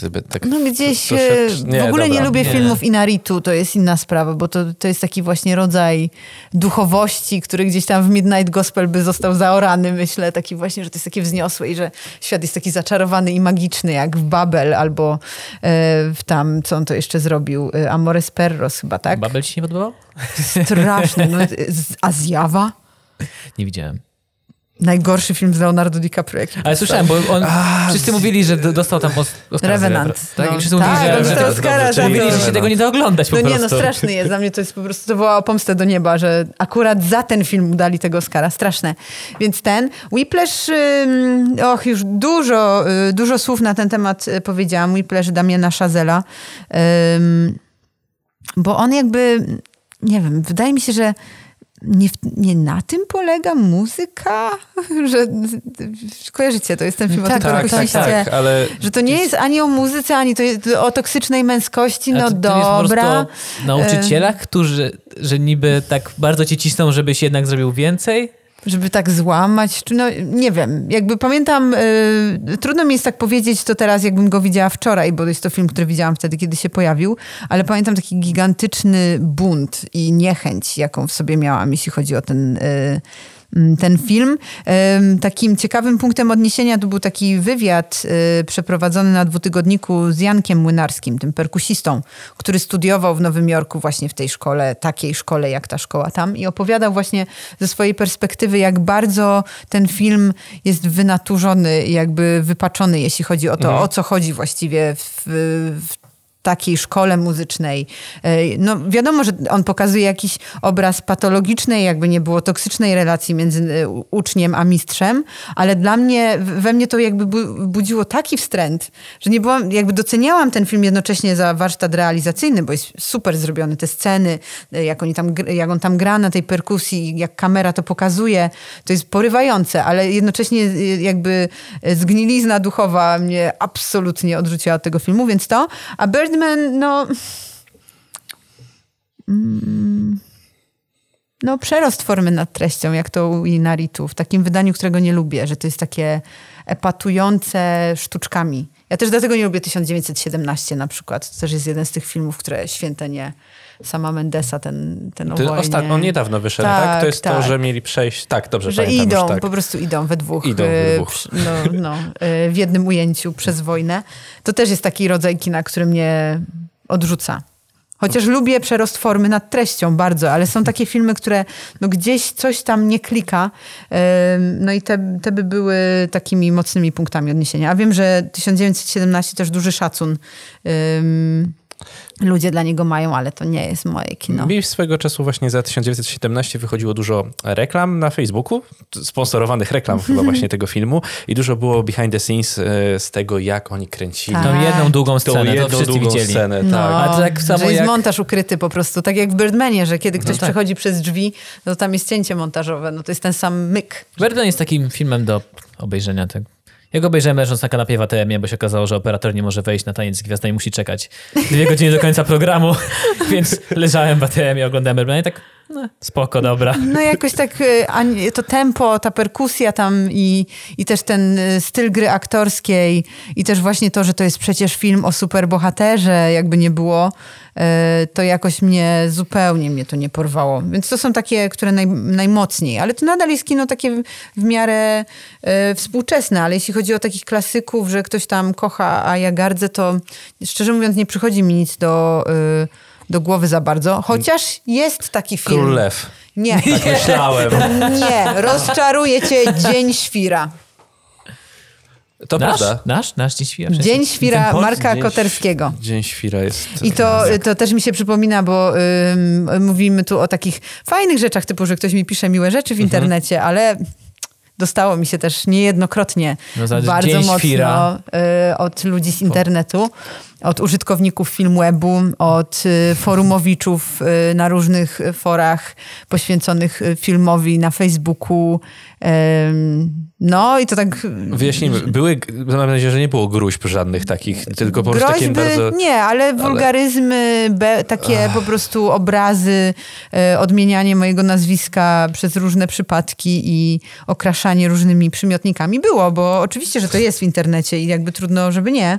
Także fala hejtu też e, no, si- sięgała mi e, po kolana, po pas, po szyję nie, niejednokrotnie, ale najbardziej mi się dostało, bo mm, nie wiem, czy wy y, pewnie kojarzycie ten motyw, że Filmweb jakiś czas temu uruchomił taką y, opcję, że są krytycy i użytkownicy. Tak, niedawno I zauważyłem. mocnym gestem wszystkie oceny osób, które zostały uznane za, uznane za krytyków, wszystkie w historii, jakie się poczyniło na Filmwebie, zostały przeniesione A publicznie. po prostu wszystkie stare, które miałeś na swoim koncie, Tak. zostały jako krytyk. Tak, Okej. nawet nie dalej jak przedwczoraj ktoś mi zarzucił w jakimś komentarzu, że jak ja mogłam Benjaminowi Batonowi dać jeden. Że jak, przecież to jest świetny film.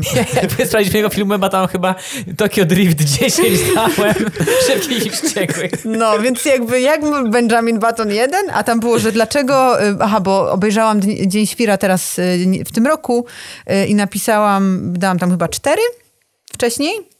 No takie, dla mnie to nie, to jakby pod wieloma względami ten film do mnie nie przemawia. y, Poza aktorskim, bo oczywiście Kondrat jest super. Y, napisałam z dzisiejszej perspektywy OK Boomer.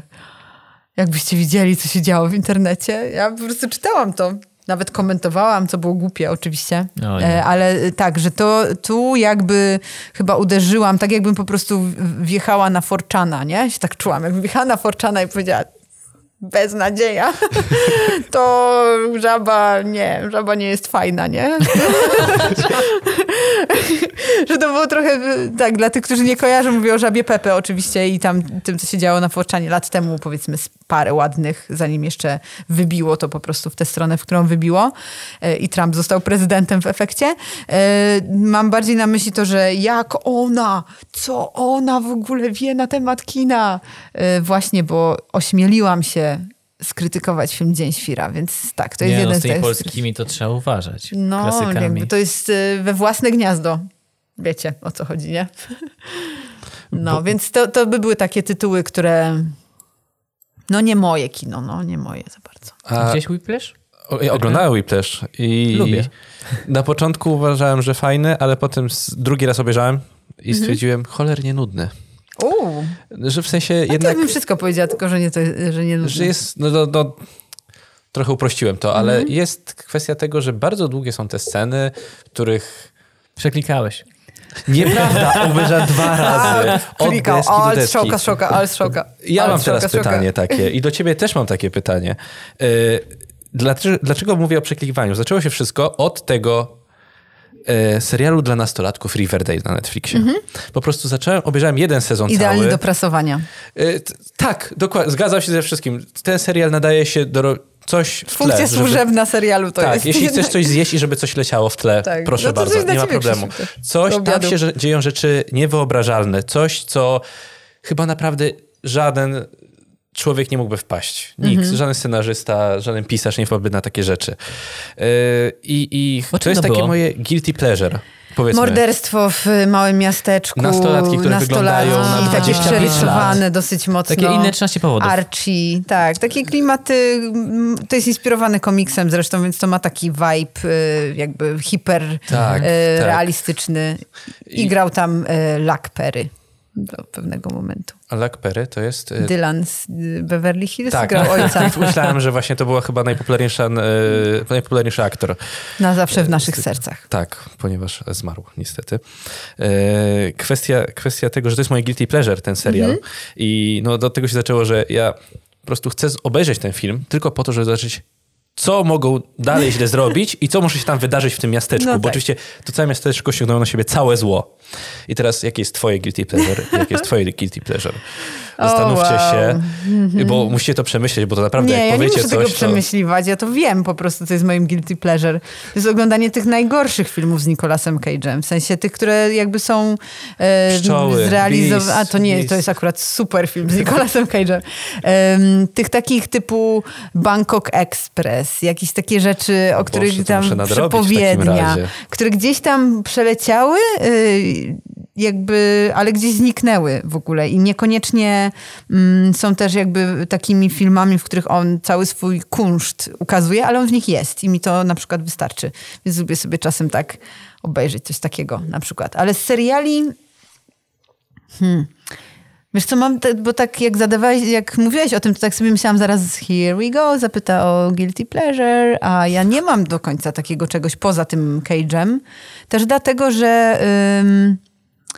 że jest tyle rzeczy, które tak naprawdę są jakoś, nie wiem, mm, wydają mi się interesujące i ciekawe i prawdopodobnie będą ok, co najmniej mhm. ok, jak nie świetne, że już mi nie zostaje trochę czasu na y, oglądanie czegoś tylko właśnie po to, bo ja mam dużo pleasure jakby z tych wszystkich innych rzeczy, więc nie mam jakby takiego, tak jakbym tego nie miała. To ja wolę wtedy iść mhm. pobiegać chyba, niż oglądać jeszcze kolejną rzecz, e, żeby się mhm. jakoś tam odmurzyć, czy, czy coś takiego. Wolę robić inne rzeczy niż, bo to jest, to jest też ta inna kwestia, że jeśli się, nie wiem, pracuje całe życie albo ma się pracę, która nie jest związana z kinem, z oglądaniem rzeczy, z myśleniem o kinie, z mówieniem o kinie, to wtedy to, co. To ja miałam długi, długi czas taki problem, że skoro ludzie dla przyjemności oglądają filmy i seriale, a ja oglądam to jakby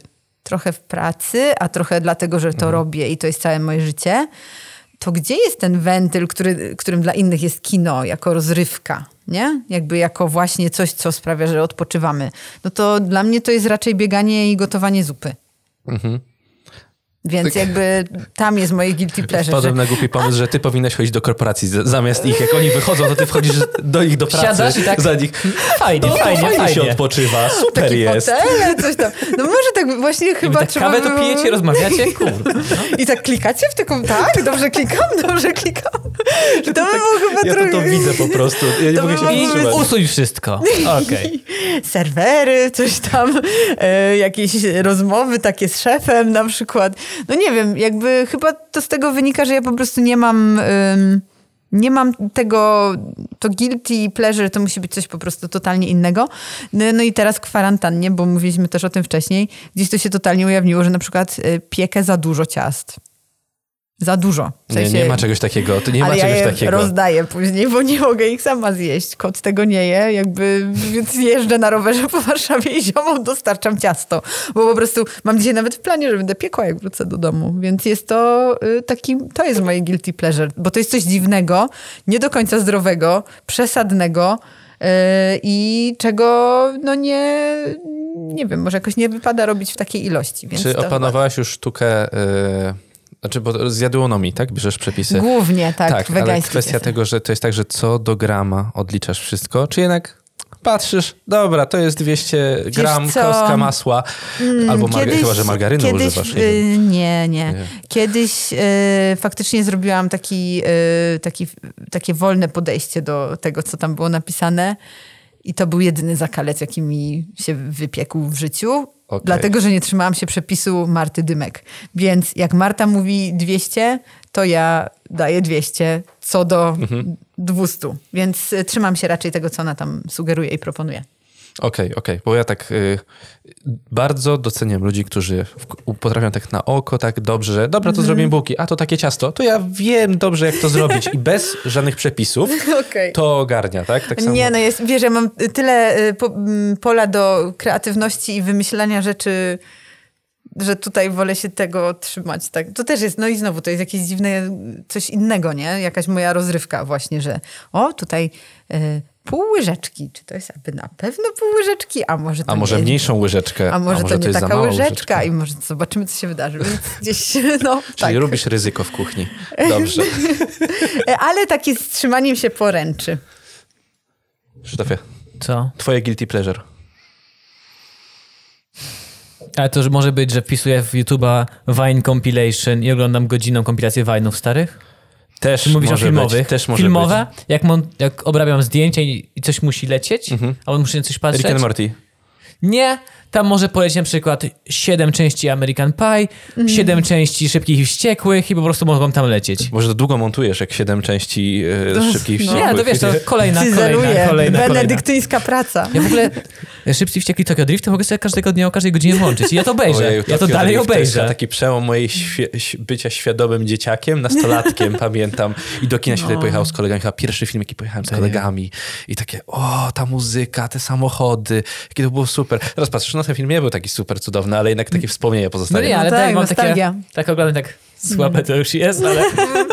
Ale czy wiesz ale na przykład, cieszy. że jak oni na Shibui, tam jest to wielkie skrzyżowanie tak. i przychodzą ludzie piesi. To byli prawdziwi ludzie. I oni tak przyjeżdżają tymi to. autami. No wiesz, tak. że ich auta nigdy ze studia nie wyjechały? Oni nigdy nie grali w Japonii. W sensie serio, to było no nagrane. Tak. No, Czułem się tak oszukany, jak się dowiedziałem. Piękne wspomnienia. Tak jak Corridor Digital y, opowiadało, nie wiem, czy znasz Corridor Digital, y, mm. studio VFX, efektów specjalnych w, w Ameryce, które tworzy i na YouTubie ma kanał swój, tworzą też tam mm -hmm. y, inne filmy. Mm, I opowiadali o tym, jak za szybcy zawściekli w którejś części była... Oni wyciągali safe po Brazylii chyba. I ciągali ten safe po ulicach i, i wielki. Był, to było auto i w środku miało, i ono było budowane po prostu. I to było cały czas auto. I tam I kaskader musiał prowadzić tak, żeby jednocześnie się obijać o rzeczy, ale mm. nie mhm. pociągnąć aut przed sobą, więc miał wyzwanie. Super ciekawostki, tam czasami naprawdę no, można wyłapać takie idealne rzeczy. To jest ciekawe też w ogóle perspektywa na kino, jak to, jak to jest zrobione. Nie? Jakby, o, to, to są właśnie tematy na podcasty. Yy, takie właśnie, że się przyglądamy, prześwietlamy i yy, odczarowujemy trochę. Racja, racja. Krzysztofie, czy jeszcze zadajesz? Ja mam, osta ja mam... ostatnie swoje pytanie. To ja też ostatnie bo już pytanie. Mamy ponad godzinę. Mamy... Tak. I to jest pytanie, razem ostatnio z Jankiem o tym rozmawialiśmy, e, na temat Joe Exotic i w ogóle dokumentu, na przykład to Netflix nas zainspirował, mhm. bo zajmuje się dużo dokumentem. Czy ufasz, ufasz jeszcze dokumentom? Czy nie masz w tej erze fake newsów takiego pytanie. wrażenia, że hmm, to jest zrobione pod scenariusz tego dokumentu, mhm. pod jakąś Mhm. Pod jakieś założenia? Na przykład słyszałem, jak mówiłaś o dokumencie Kraina Miodu, tak? Tak. Dobrze mówię. I mówiłaś, że on jest praktycznie, wydaje się, że to jest nierealistyczne, żeby to się stało. Tak idealnie się im złożyło. Tak tym dokumencie. Ale to kwestia montażu y, odpowiedniego i opowiedzenia tej historii. Y, wiesz co, y, to jest bardzo ciekawe pytanie też patrząc na to, że dzisiaj y, o tym rozmawiamy, bo akurat nagrywałam dzisiaj klub serialowy poświęcony serialom dokumentalnym, więc jakby jest to ta, totalnie temat dnia dla mnie, że gdzie właściwie, y, jak się myśli o kinie dokumentalnym, no to gdzie jest ta prawda?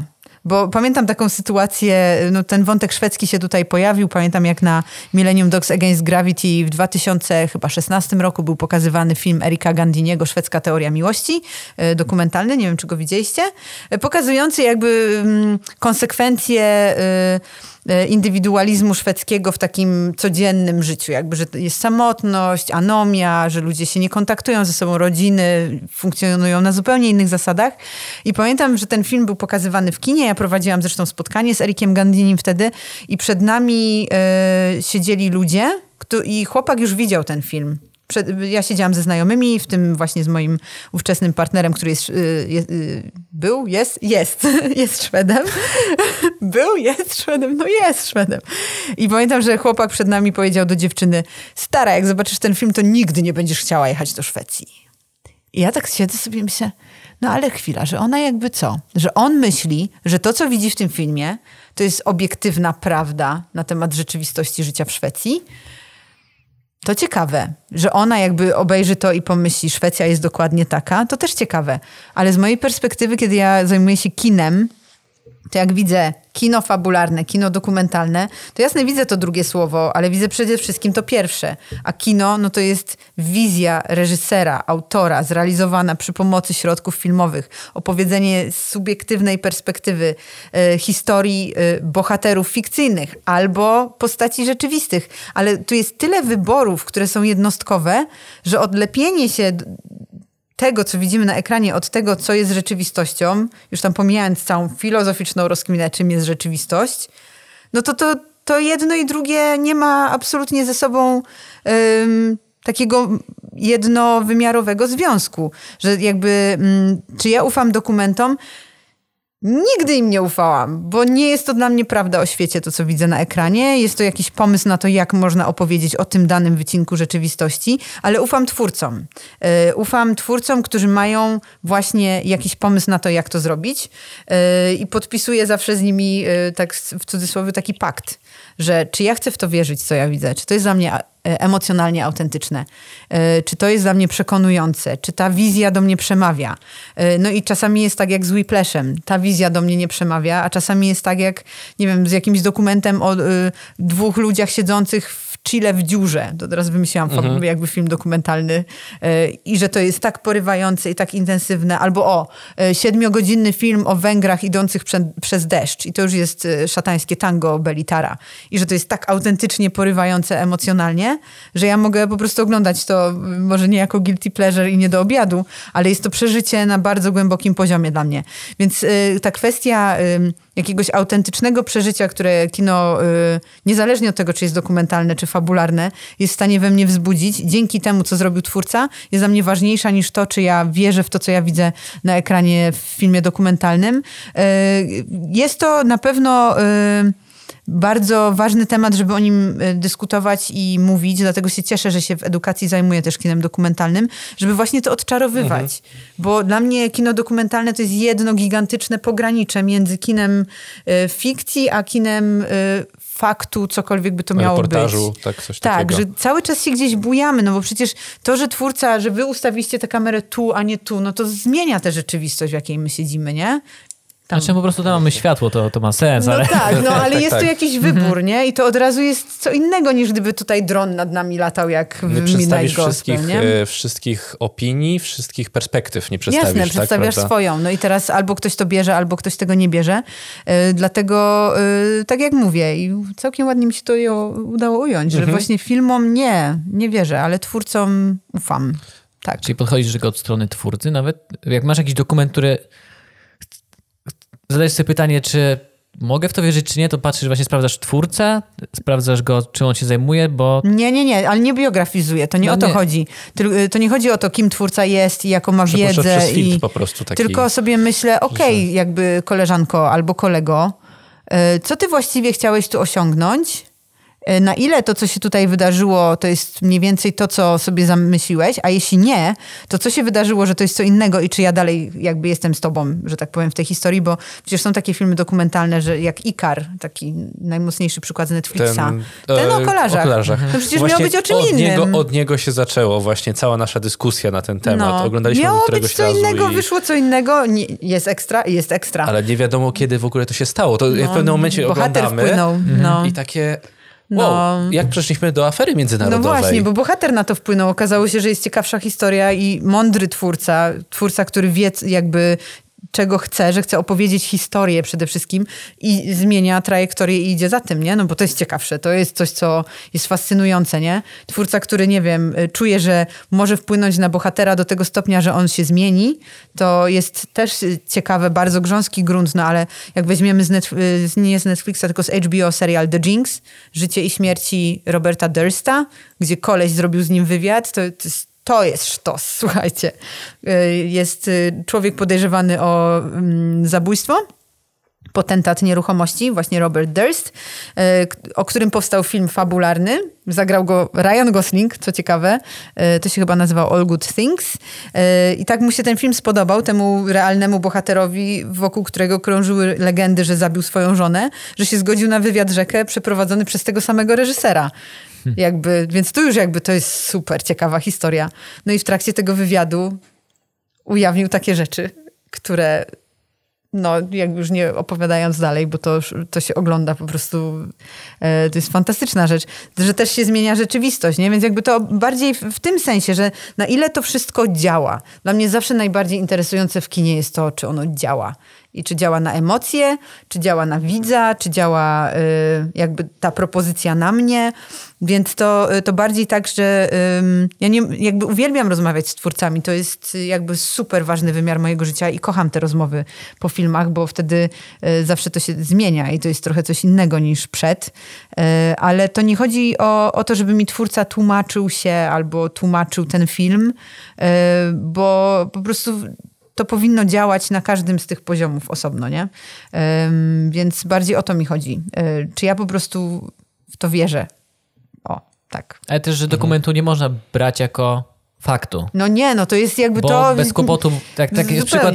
Joe Exotic, którego nie widziałem w ogóle, ten, e, jak się Król Tygrysów? Król Tygrysów. Król tygrysów no. tam, tam niby jest Baskins postać, że mogli tak. to pokazać na wszelkie możliwe no jasne, sposoby. Kto jako ona winny, wspaniała, on beznadziejny. Jakby rozłożenie mhm. tych akcentów to jest kwestia decyzji e, samych twórców, dlatego też uważam, że, bo się pojawiły wczoraj takie po tym ogłoszeniu, że Cage ma zagrać. Po co? No po to, żeby pokazać tę historię z innej perspektywy właśnie, żeby sprawdzić na ile e, ona jakby jest nośna, bo tam jest tyle interesujących wątków, że można to właśnie albo o niej, albo o nim, albo o tym, yy, zapomniałam jak się nazywał ten okropny typ, który tam który przejmuje to zoo ten, co wozi tygrysy do Las Vegas i w ogóle jest takim nie strasznym pamiętam. gościem. Nie, Może to i dobrze, nie będziemy go tutaj przywoływać. E, no, albo nawet mówiliśmy o The Last Dance, gdyby to nie było o Michaelu Jordanie, tylko z perspektywy, nie wiem, Denisa Rodmana, Toniego Kukocza, Phila mhm. Jacksona, to to by były zupełnie inne historie. I to jest w ogóle super ciekawe, nie? Że, że jakby o to mi bardziej, e, to mnie bardziej grzeje, jak mam być szczera w kinie mhm. dokumentalnym. Czy ludzie zakładają, że jak dokument, to według mnie to musi być prawdziwe i zakłada się, że twórca jest e, obiektywny, jak mm. najbardziej może. Ale niestety, no, wydaje mi się, że ten Ikar, no, najbardziej mi wtedy Ikar zmienił w ogóle mój światopogląd kompletnie mm. a propos tego, no bo nagle człowiek, reżyser postanawia spróbować swoich sił, bo jest zapalonym mm. kolarzem. Nagle nie wiadomo skąd dochodzi do tego, że Putin oszukuje cały świat. I no. nie wiadomo skąd w ciągu dwóch godzin życie. zmienia się wszystko, nie? No. Od pierwszej minuty. Czy tak z, tą, z tym obiektywizmem to jest tak, że y, twórcy, kiedy pracują nad filmami, w ogóle o tym nie myślą. Myślą o tym, jak to intuicyjnie najczęściej opowiedzieć, żeby to działało, żeby to było dobre, żeby faktycznie pokazać tę historię tak, jak im się wydaje, że jest. Więc w tym nie ma jakby żadnego obiektywizmu. E, zdarza się twórcom potem mówić, że no, żeby tutaj zachować taki, taki obiektywizm, to robiłem to i to. Ale to jest po fakcie, więc to też jest jakaś wizja samego siebie w tym procesie. Więc y, to jest coś, co ja ze studentami po prostu y, od lat y, pracuję nad tym, żeby rozłączyć to prawda o świecie i kino dokumentalne, bo tu to nie, to jest kino. To jest mhm. dalej takie samo kino jak każde inne. E, wizja autorska, tyle że jakiejś prawdziwej historii, która się faktycznie wydarzyła, albo osób, które faktycznie mm, funkcjonują w świecie, nie? Mhm, mhm. E, dobrze, Krzysztofie, to mogę ostatnie pytanie i kończymy? Tak, Dobrze, bo się tak rozgadaliśmy chyba troszeczkę... total. Znaczy jak dla mnie super, nie? Jakby e, wygadana na wszystkie strony. Dla takiego troszeczkę rozluźnienia. Nie wiem, czy kojarzysz kanał Sfilmowani na YouTubie? Kojarzę. Kojarzysz. E, robią co roku takie zestawienie filmów i jest taki aktor, który każdy występuje w tym paździerzu ich. I był to mhm. Karolak, Tomasz Karolak, pan Tomasz mhm. Karolak przez wiele lat, e, który jak potem zobaczyłem, kiedy oglądałem też e, weekendowy magazyn filmowy, jak były Węże? To są wielkie węże? Tak, tak? no tak. nagrody takie tak. dla najgorszych filmów. Tak, to pan Tomasz, w Polsce. pan Tomasz Karolak rozdawał te nagrody. Co? Naprawdę i był przebrany za węża. Co? Wow. Nie wierzyłem w to. No to duży dystans ma e, Właśnie. pan Tomasz I do taki siebie. I tyle, że sobie na kanapie w pewnym momencie, kiedy mm. już były napisy końcowe, on tam sobie leży, trzyma... Y twarz, a bo oni oczywiście aktorzy nie przychodzili, odbierali, nie no odbierali no własnych nagród. Nie mają tyle dystansu tylko też, na, żeby to na robić. patyczku były e, ich twarze, ich twarze mm -hmm. tak? I zasłaniał sobie swoją twarz i odbierał tą nagrodę. Super, w ogóle. No to e, taki dystans jak w amerykańskim TV, jakimś talk show, nie? Mm -hmm. Jednak tak. fajnie wiedzieć, że w ogóle ktokolwiek coś takiego, że go stać na to, bo wielu polskich aktorów jednak nie ma takiego dystansu. Że e... jednak takie imby, jakieś burze, że tak powiem, które wybuchają, mają taki wymiar, że to jest takie poważne i zadęte nie? Tak, tak. I właśnie moje pytanie do ciebie jest takie, że jaki aktor jest takim obecnie Tomaszem Karolakiem? Powiedzmy sprzed pięciu lat. Pięć lat temu był Tomasz Karolak, to teraz taki w sensie obecny... w Polsce? Tak. Który jest w każdym filmie, który jest taki, no powiedzmy... Mm, o, wow. Jejku. Nie chcę powiedzieć, że słabych filmach, no ale w sumie no, mhm. no trochę tak trochę wskazuje. No, filmy, które Polski aktor, który jest w słabych nazwijmy filmach. To, nazwijmy to tak, tak złe, że aż dobre. O wow. Bo sfilmowali dali przykład, ale czekam, czekam, czy ty będziesz wiedziała, dlatego nie podsum- wiem, wiem jaki i się zgadzam z nimi w 100%. Jejku, nie mam pojęcia. Znaczy na pewno takim aktorem, który, e, ale to jest świetny aktor, który po prostu gra wszędzie i jest we wszystkich filmach, jest na pewno Janusz Habior. E, ale to nie jest, e, to nie o tym tutaj mm. rozmawiamy, bo to chodzi bardziej o takiego z lekkim przypałem. Tylko czego te reklamy z nim od OLX-a są świetne. A to nie widziałam. Wiesz, że tak, nie mam telewizora. serię reklam. O, to super. To muszę sobie zobaczyć na YouTubie. Jest na YouTubie? Jest, no, jest. super. To, to jest bardziej taki aktor, który jest zawsze i wszędzie, we wszystkich to na filmach. przykład, to teraz podpowiem trochę, komedie romantyczne, szczególnie te, które są robione tylko po to, żeby powstała jakaś komedia romantyczna i żeby mm -hmm. zwabić ludzi do... Czy na A? Na A nie, na R. E, tak mi przyszło do głowy, że może chodzić o Mikołaj Roznerski, tak? tak? zgadza się, Mikołaj, pan Wiesz, ale jego nie widziałam też w zbyt wielu filmach. Widziałam go na pewno w Diablo. Mm -hmm. mm, I to było trudne doświadczenie, ale tam całe szczęście gra y, Tomasz Włosok, który jest po prostu super. Ja go strasznie mhm. lubię. On jest bardzo fajnym aktorem. Trochę się tam gubi w, w, tej sytuacji, ale to nie jest do końca to, ten rodzaj kina chyba, w jakim on się najlepiej by odnalazł. E, więc właściwie to jest chyba jeden, jedyny film, jaki widziałam z Roznerskim, bo wiem, że on gra w jakichś takich różnych rzeczach, ale też tego tak nie śledzę. No wiesz, jakby to by było, o, to by mogło być moje guilty pleasure, gdybym naprawdę chodziła na te filmy do kina. Ale część z nich po prostu pomijam. Jakoś ostatnio właśnie stwierdziłem, że yy, trochę e, przez, przez filmowanych stwierdziłem, że no nie mogą być te polskie komedie romantyczne, których jest mnóstwo, yy, tak złe. I sobie je włączyłem i nie przeklikałem, żebyście mnie nie uprzedzili. Nie przeklikałem ich. Yy, no, no nie, chodzi ciężko? o to, że w pewnym momencie no, kom polska komedia romantyczna przez ostatnie trzy lata według mnie bez Mikołaja Roznerskiego nie mogłaby istnieć. I naprawdę, naprawdę? on jest Ale ładny jest. No nie, ja, dobrze ja się chyba całkiem ja, dobrze się prezentuje. Tak, no. ale chodzi o to, że no, trochę jest przesyt tutaj mm. pana Mikołaja. No widzisz, no to ja mam nieodrobioną lekcję tych polskich komedii romantycznych. Dęk. Znaczy, Powinnam chyba bo... sobie to odpalić jakoś. Nie wiem, czy ci polecić, czy nie. I to teraz nie wiem, co mam powiedzieć. Jedną, Weź... najlepszą. Taką, na... dobrze, to w ramach tego, y, jak to było, tak złe, że aż dobre, tak. to, to ci polecę jeden. Tylko sobie przypomnę potem, to jak mhm, skończymy, to ci powiem, który powinnaś obejrzeć dobrze. i stwierdzisz, że uh. No tak. Muszę O, to wow. wrzucić na swój hashtag Mikołaj warsztat. Różnerski, no to jest, to jest coś. Y, Ale tak, no pamiętam, że właśnie trochę taki, ym, no, to, no nie za dobry był w tym Diablo, tak zapamiętałam, że to nie był jakiś wybitny warsztatowo aktor. Y, Ale no widocznie spełnia się, Spróbujesz, zobaczysz. y, w- trafia w jakieś określone gusta może, nie wiem, bo to jest, mówię, terra incognita, y, te Rosneriana romantyczne polskie, więc to chyba jest naprawdę coś dla mnie do odrobienia. Zgadza się. Chyba możemy takim Bo nie grał. Wegi w niczym chyba. Jeszcze, Jeszcze. jeszcze. Kiedyś każdy zagrał Wegi. No. Nie żartuję, ale Chociaż nie, no Maciej jakby... Też nie grał i teraz zagrał w Bad Boyu. Tak, i grał też y, w polityce. A, i polityka Tak, jeszcze. Tak, ale racja. y, no nie wiem, Antek Królikowski się mega sprawdził w ogóle w Bad Boyu. Mi się podobało, jak on tam zagrał i ta jego rola jest przekonująca, chociaż film no, jest filmem Wegi, nie? Czyli jakby początek super, potem gdzieś to traci jakby kształt i formę. Ale jak już ma początek super? Początek To już super. lepsze niż te, co my próbowaliśmy. Tam nie było początku. A, w Botoksie, tak? O wow, no Wow. nie, to najczarniejsza karta. Nie, to było bardzo, to było dosyć pochopna decyzja, bo stwierdziliśmy, że siedzimy... Jakiś film damy radę. Jakiś film, byliśmy w Biedronce i po prostu Byłeś siedzieliśmy wieczorem i po prostu przy, przy, przy przysłowiowym piwku sobie siedzieliśmy i dobra, za 5 zł w Biedronce może, może obejrzymy, dobra. I, I włączyliśmy botoks? 15 minut. 15 minut Trudne obejrzeliśmy i jak się skończyło? A, na live ktoś wygrał z naszych widzów. Ale to Z naszym, autografem, z naszym autografem. O, to ładnie. To przynajmniej kogoś ucieszyło w jakiejś Ucieszyło. formie. Ucieszyło, to jest bardzo... Nie, potem ale botoks trudna recenzję. sprawa, trudna sprawa. Trudna, to prawda, trudna. E, Dobrze, możemy kończyć chyba. Zawijamy się, tak? Zawijamy się, tak. Dziękuję bardzo, że nas odwiedziłaś. Bardzo mi było miło, wiedzą. e, bardzo mi było miło na te wszystkie pytania odpowiedzieć i opowiedzieć na temat, który poza kinem interesuje mnie najbardziej, czyli o mnie samej. Żartuję oczywiście. Ale w sumie jednak gdzieś... e, Powinien być podcast gdzieś z kozetką. Siedziałby psychoterapeuta, zapraszał ludzi, rozmawiał z no, nimi. Nie, to, wa- to akurat ważne, żeby słuchać o, o tym, jak y, ludzkie losy się splatają. Znaczy, u, u mnie jest tak, że faktycznie kino jest zawsze w centrum mojego życia i jakby wydaje mi się, że też w tej rozmowie to wybrzmiało, że to wszystko jest ze sobą bardzo połączone. Że to nie jest praca, ani raczej, że to jest jakby kwestia przeżycia po prostu.